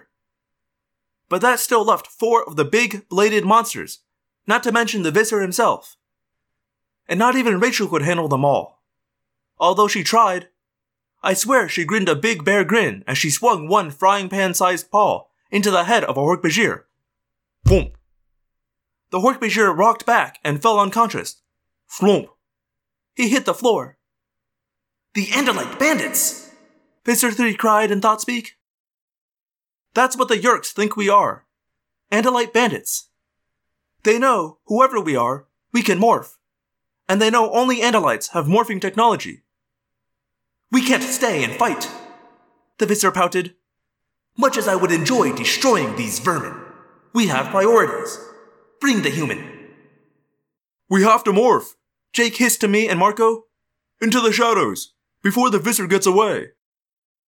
I had already started. This was a fight. I needed something powerful. Something extremely dangerous. They're taking the captain! Marco yelled. We can't stop them! We need more firepower! Jake yelled. Morph! My morph was already underway. Thick gray fur was sprouting from every inch of my body.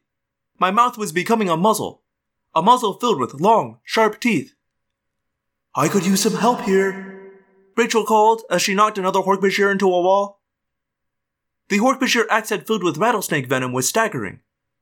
But Visser 3 and two of the Hork-Bajir had disappeared from view with Captain Torelli. Cool! A voice squealed. Now this part of the ride is excellent!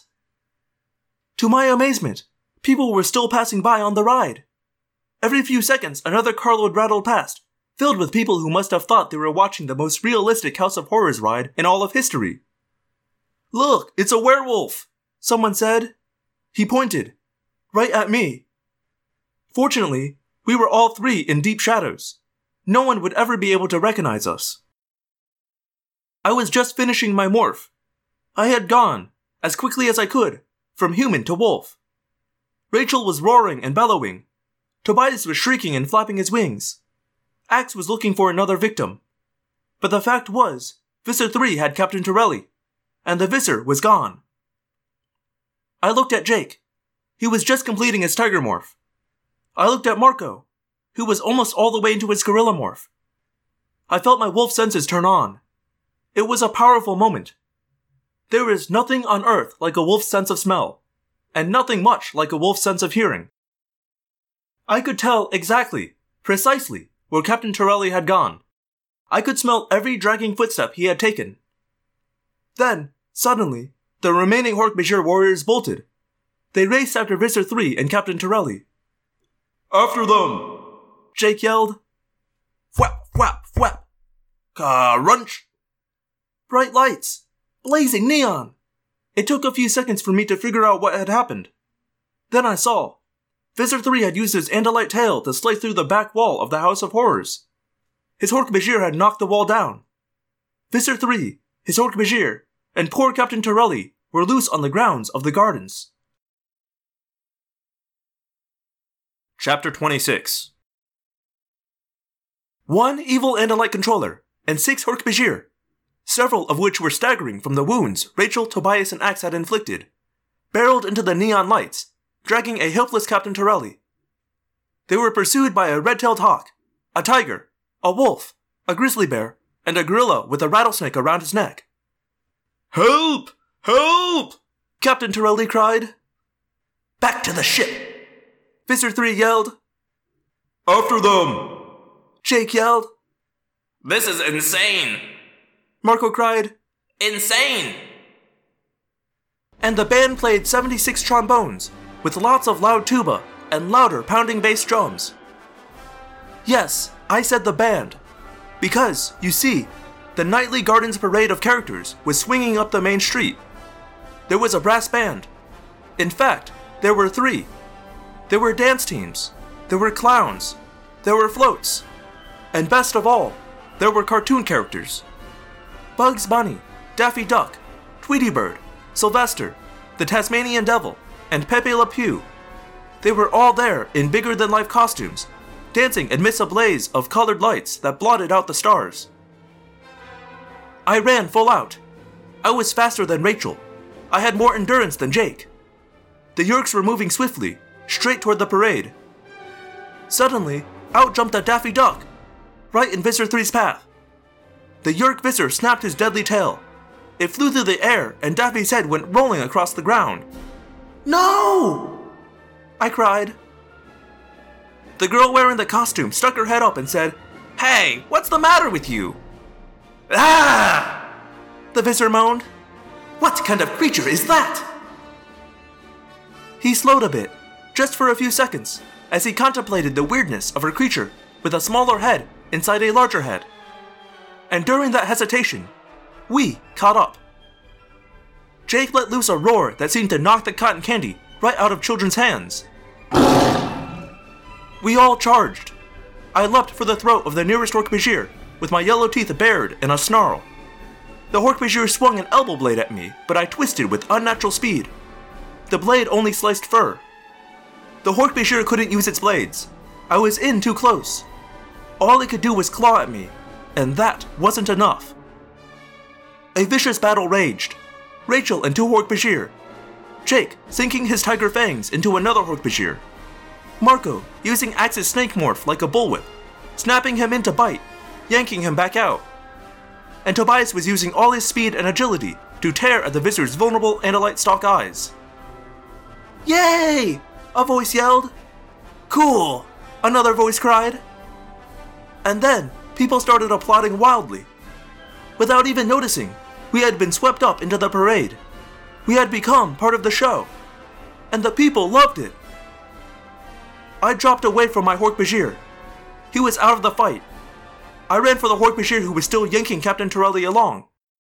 He was way out in front, weaving through the parade, weaving past Bugs Bunny and Yosemite Sam, barreling rudely through the brass band, which was now playing You're a Grand Old Flag. Here, boy! Here, boy! Some kid yelled as I shot past, like I was a dog. The crowd grew thick just ahead of me, too thick for me to see Captain Torelli, but I could still smell him. I could smell the minuscule traces of scent left by his shoes. I could smell about 10,000 things right then. Everything from candy apples to the grease on the bearings of the Ferris wheel to the gel on a punk guy's hair. It was almost too much. But I focused hard on just one smell a few floating molecules that said Torelli to my wolf nose. I put my nose down and shouldered through the crowd. People petted me. People bumped into me. I didn't care. My wolf nose was working, and there was no way I was going to lose the captain. The crowd thinned out. I looked left, right. I saw nothing. But the scent trail led left, and my wolf ears picked out one voice among all the thousands of voices. One sound among all the sounds of the gardens. You're connected with those darned kids, aren't you? Captain Torelli demanded angrily of the Hork-Bajir. I went after him at a full run. There! A Hork-Bajir dragging the captain. The alien brushed aside a child who had rushed over with his mom to have her take his picture with the monster. I timed my approach and I fired my wolf haunches. I flew through the air, aiming right for the back of the Hork-Bajir's neck. Brumph! The alien cried. Captain Torelli broke free and ran like his life depended on it. Which it pretty much did. I relaxed my jaws and dropped to the ground. The Hork-Bajir and I stared balefully at each other for a few seconds. We sized each other up like a couple of boxers in the ring. But then, we both saw and heard the Visser go rushing past and a clatter of Andalite hooves. The Hork-Bajir ran to join his commander, and suddenly, the Yeerk invasion of the gardens was over. A few moments later, the others caught up to me. We watched a pair of bug fighters rise from the amusement park and streak into the sky. They had hidden the bug fighters in plain sight. They'd been parked atop the alien adventure ride. As the bug fighters powered away into the night, I noticed a kid shaking his head disgustedly. Those aren't what alien spaceships look like. He said.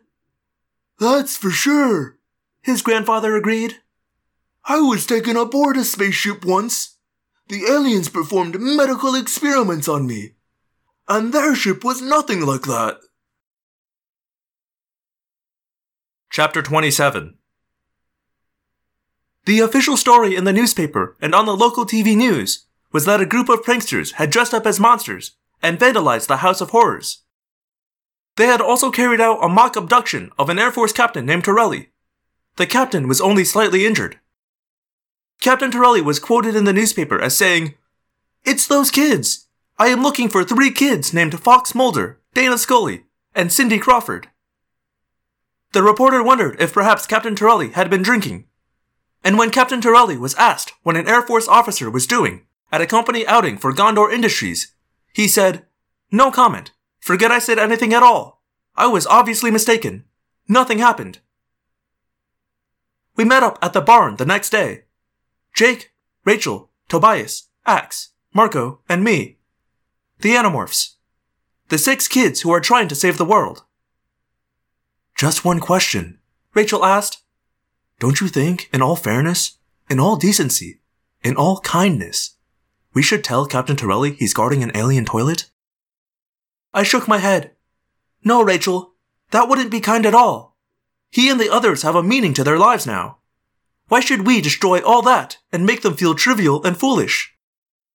Ooh, wisdom. Marco mocked gently. Deep. So the most secret place on Earth remains secret. Jake said thoughtfully. Maybe that is wise. The Yeerks will continue to try and penetrate the secret of Zone 91. Tobias pointed out. Yeah, but the captain will really be on guard now. Jake said. Besides, maybe it's all for the good. It will keep them busy, keep the Yeerks from doing anything more dangerous. Rachel said with a laugh. Everyone needs a project, right? Everyone needs some hopeless cause to pursue. A quest. A mission. As she said the last part, she was eyeing the hem of my jeans.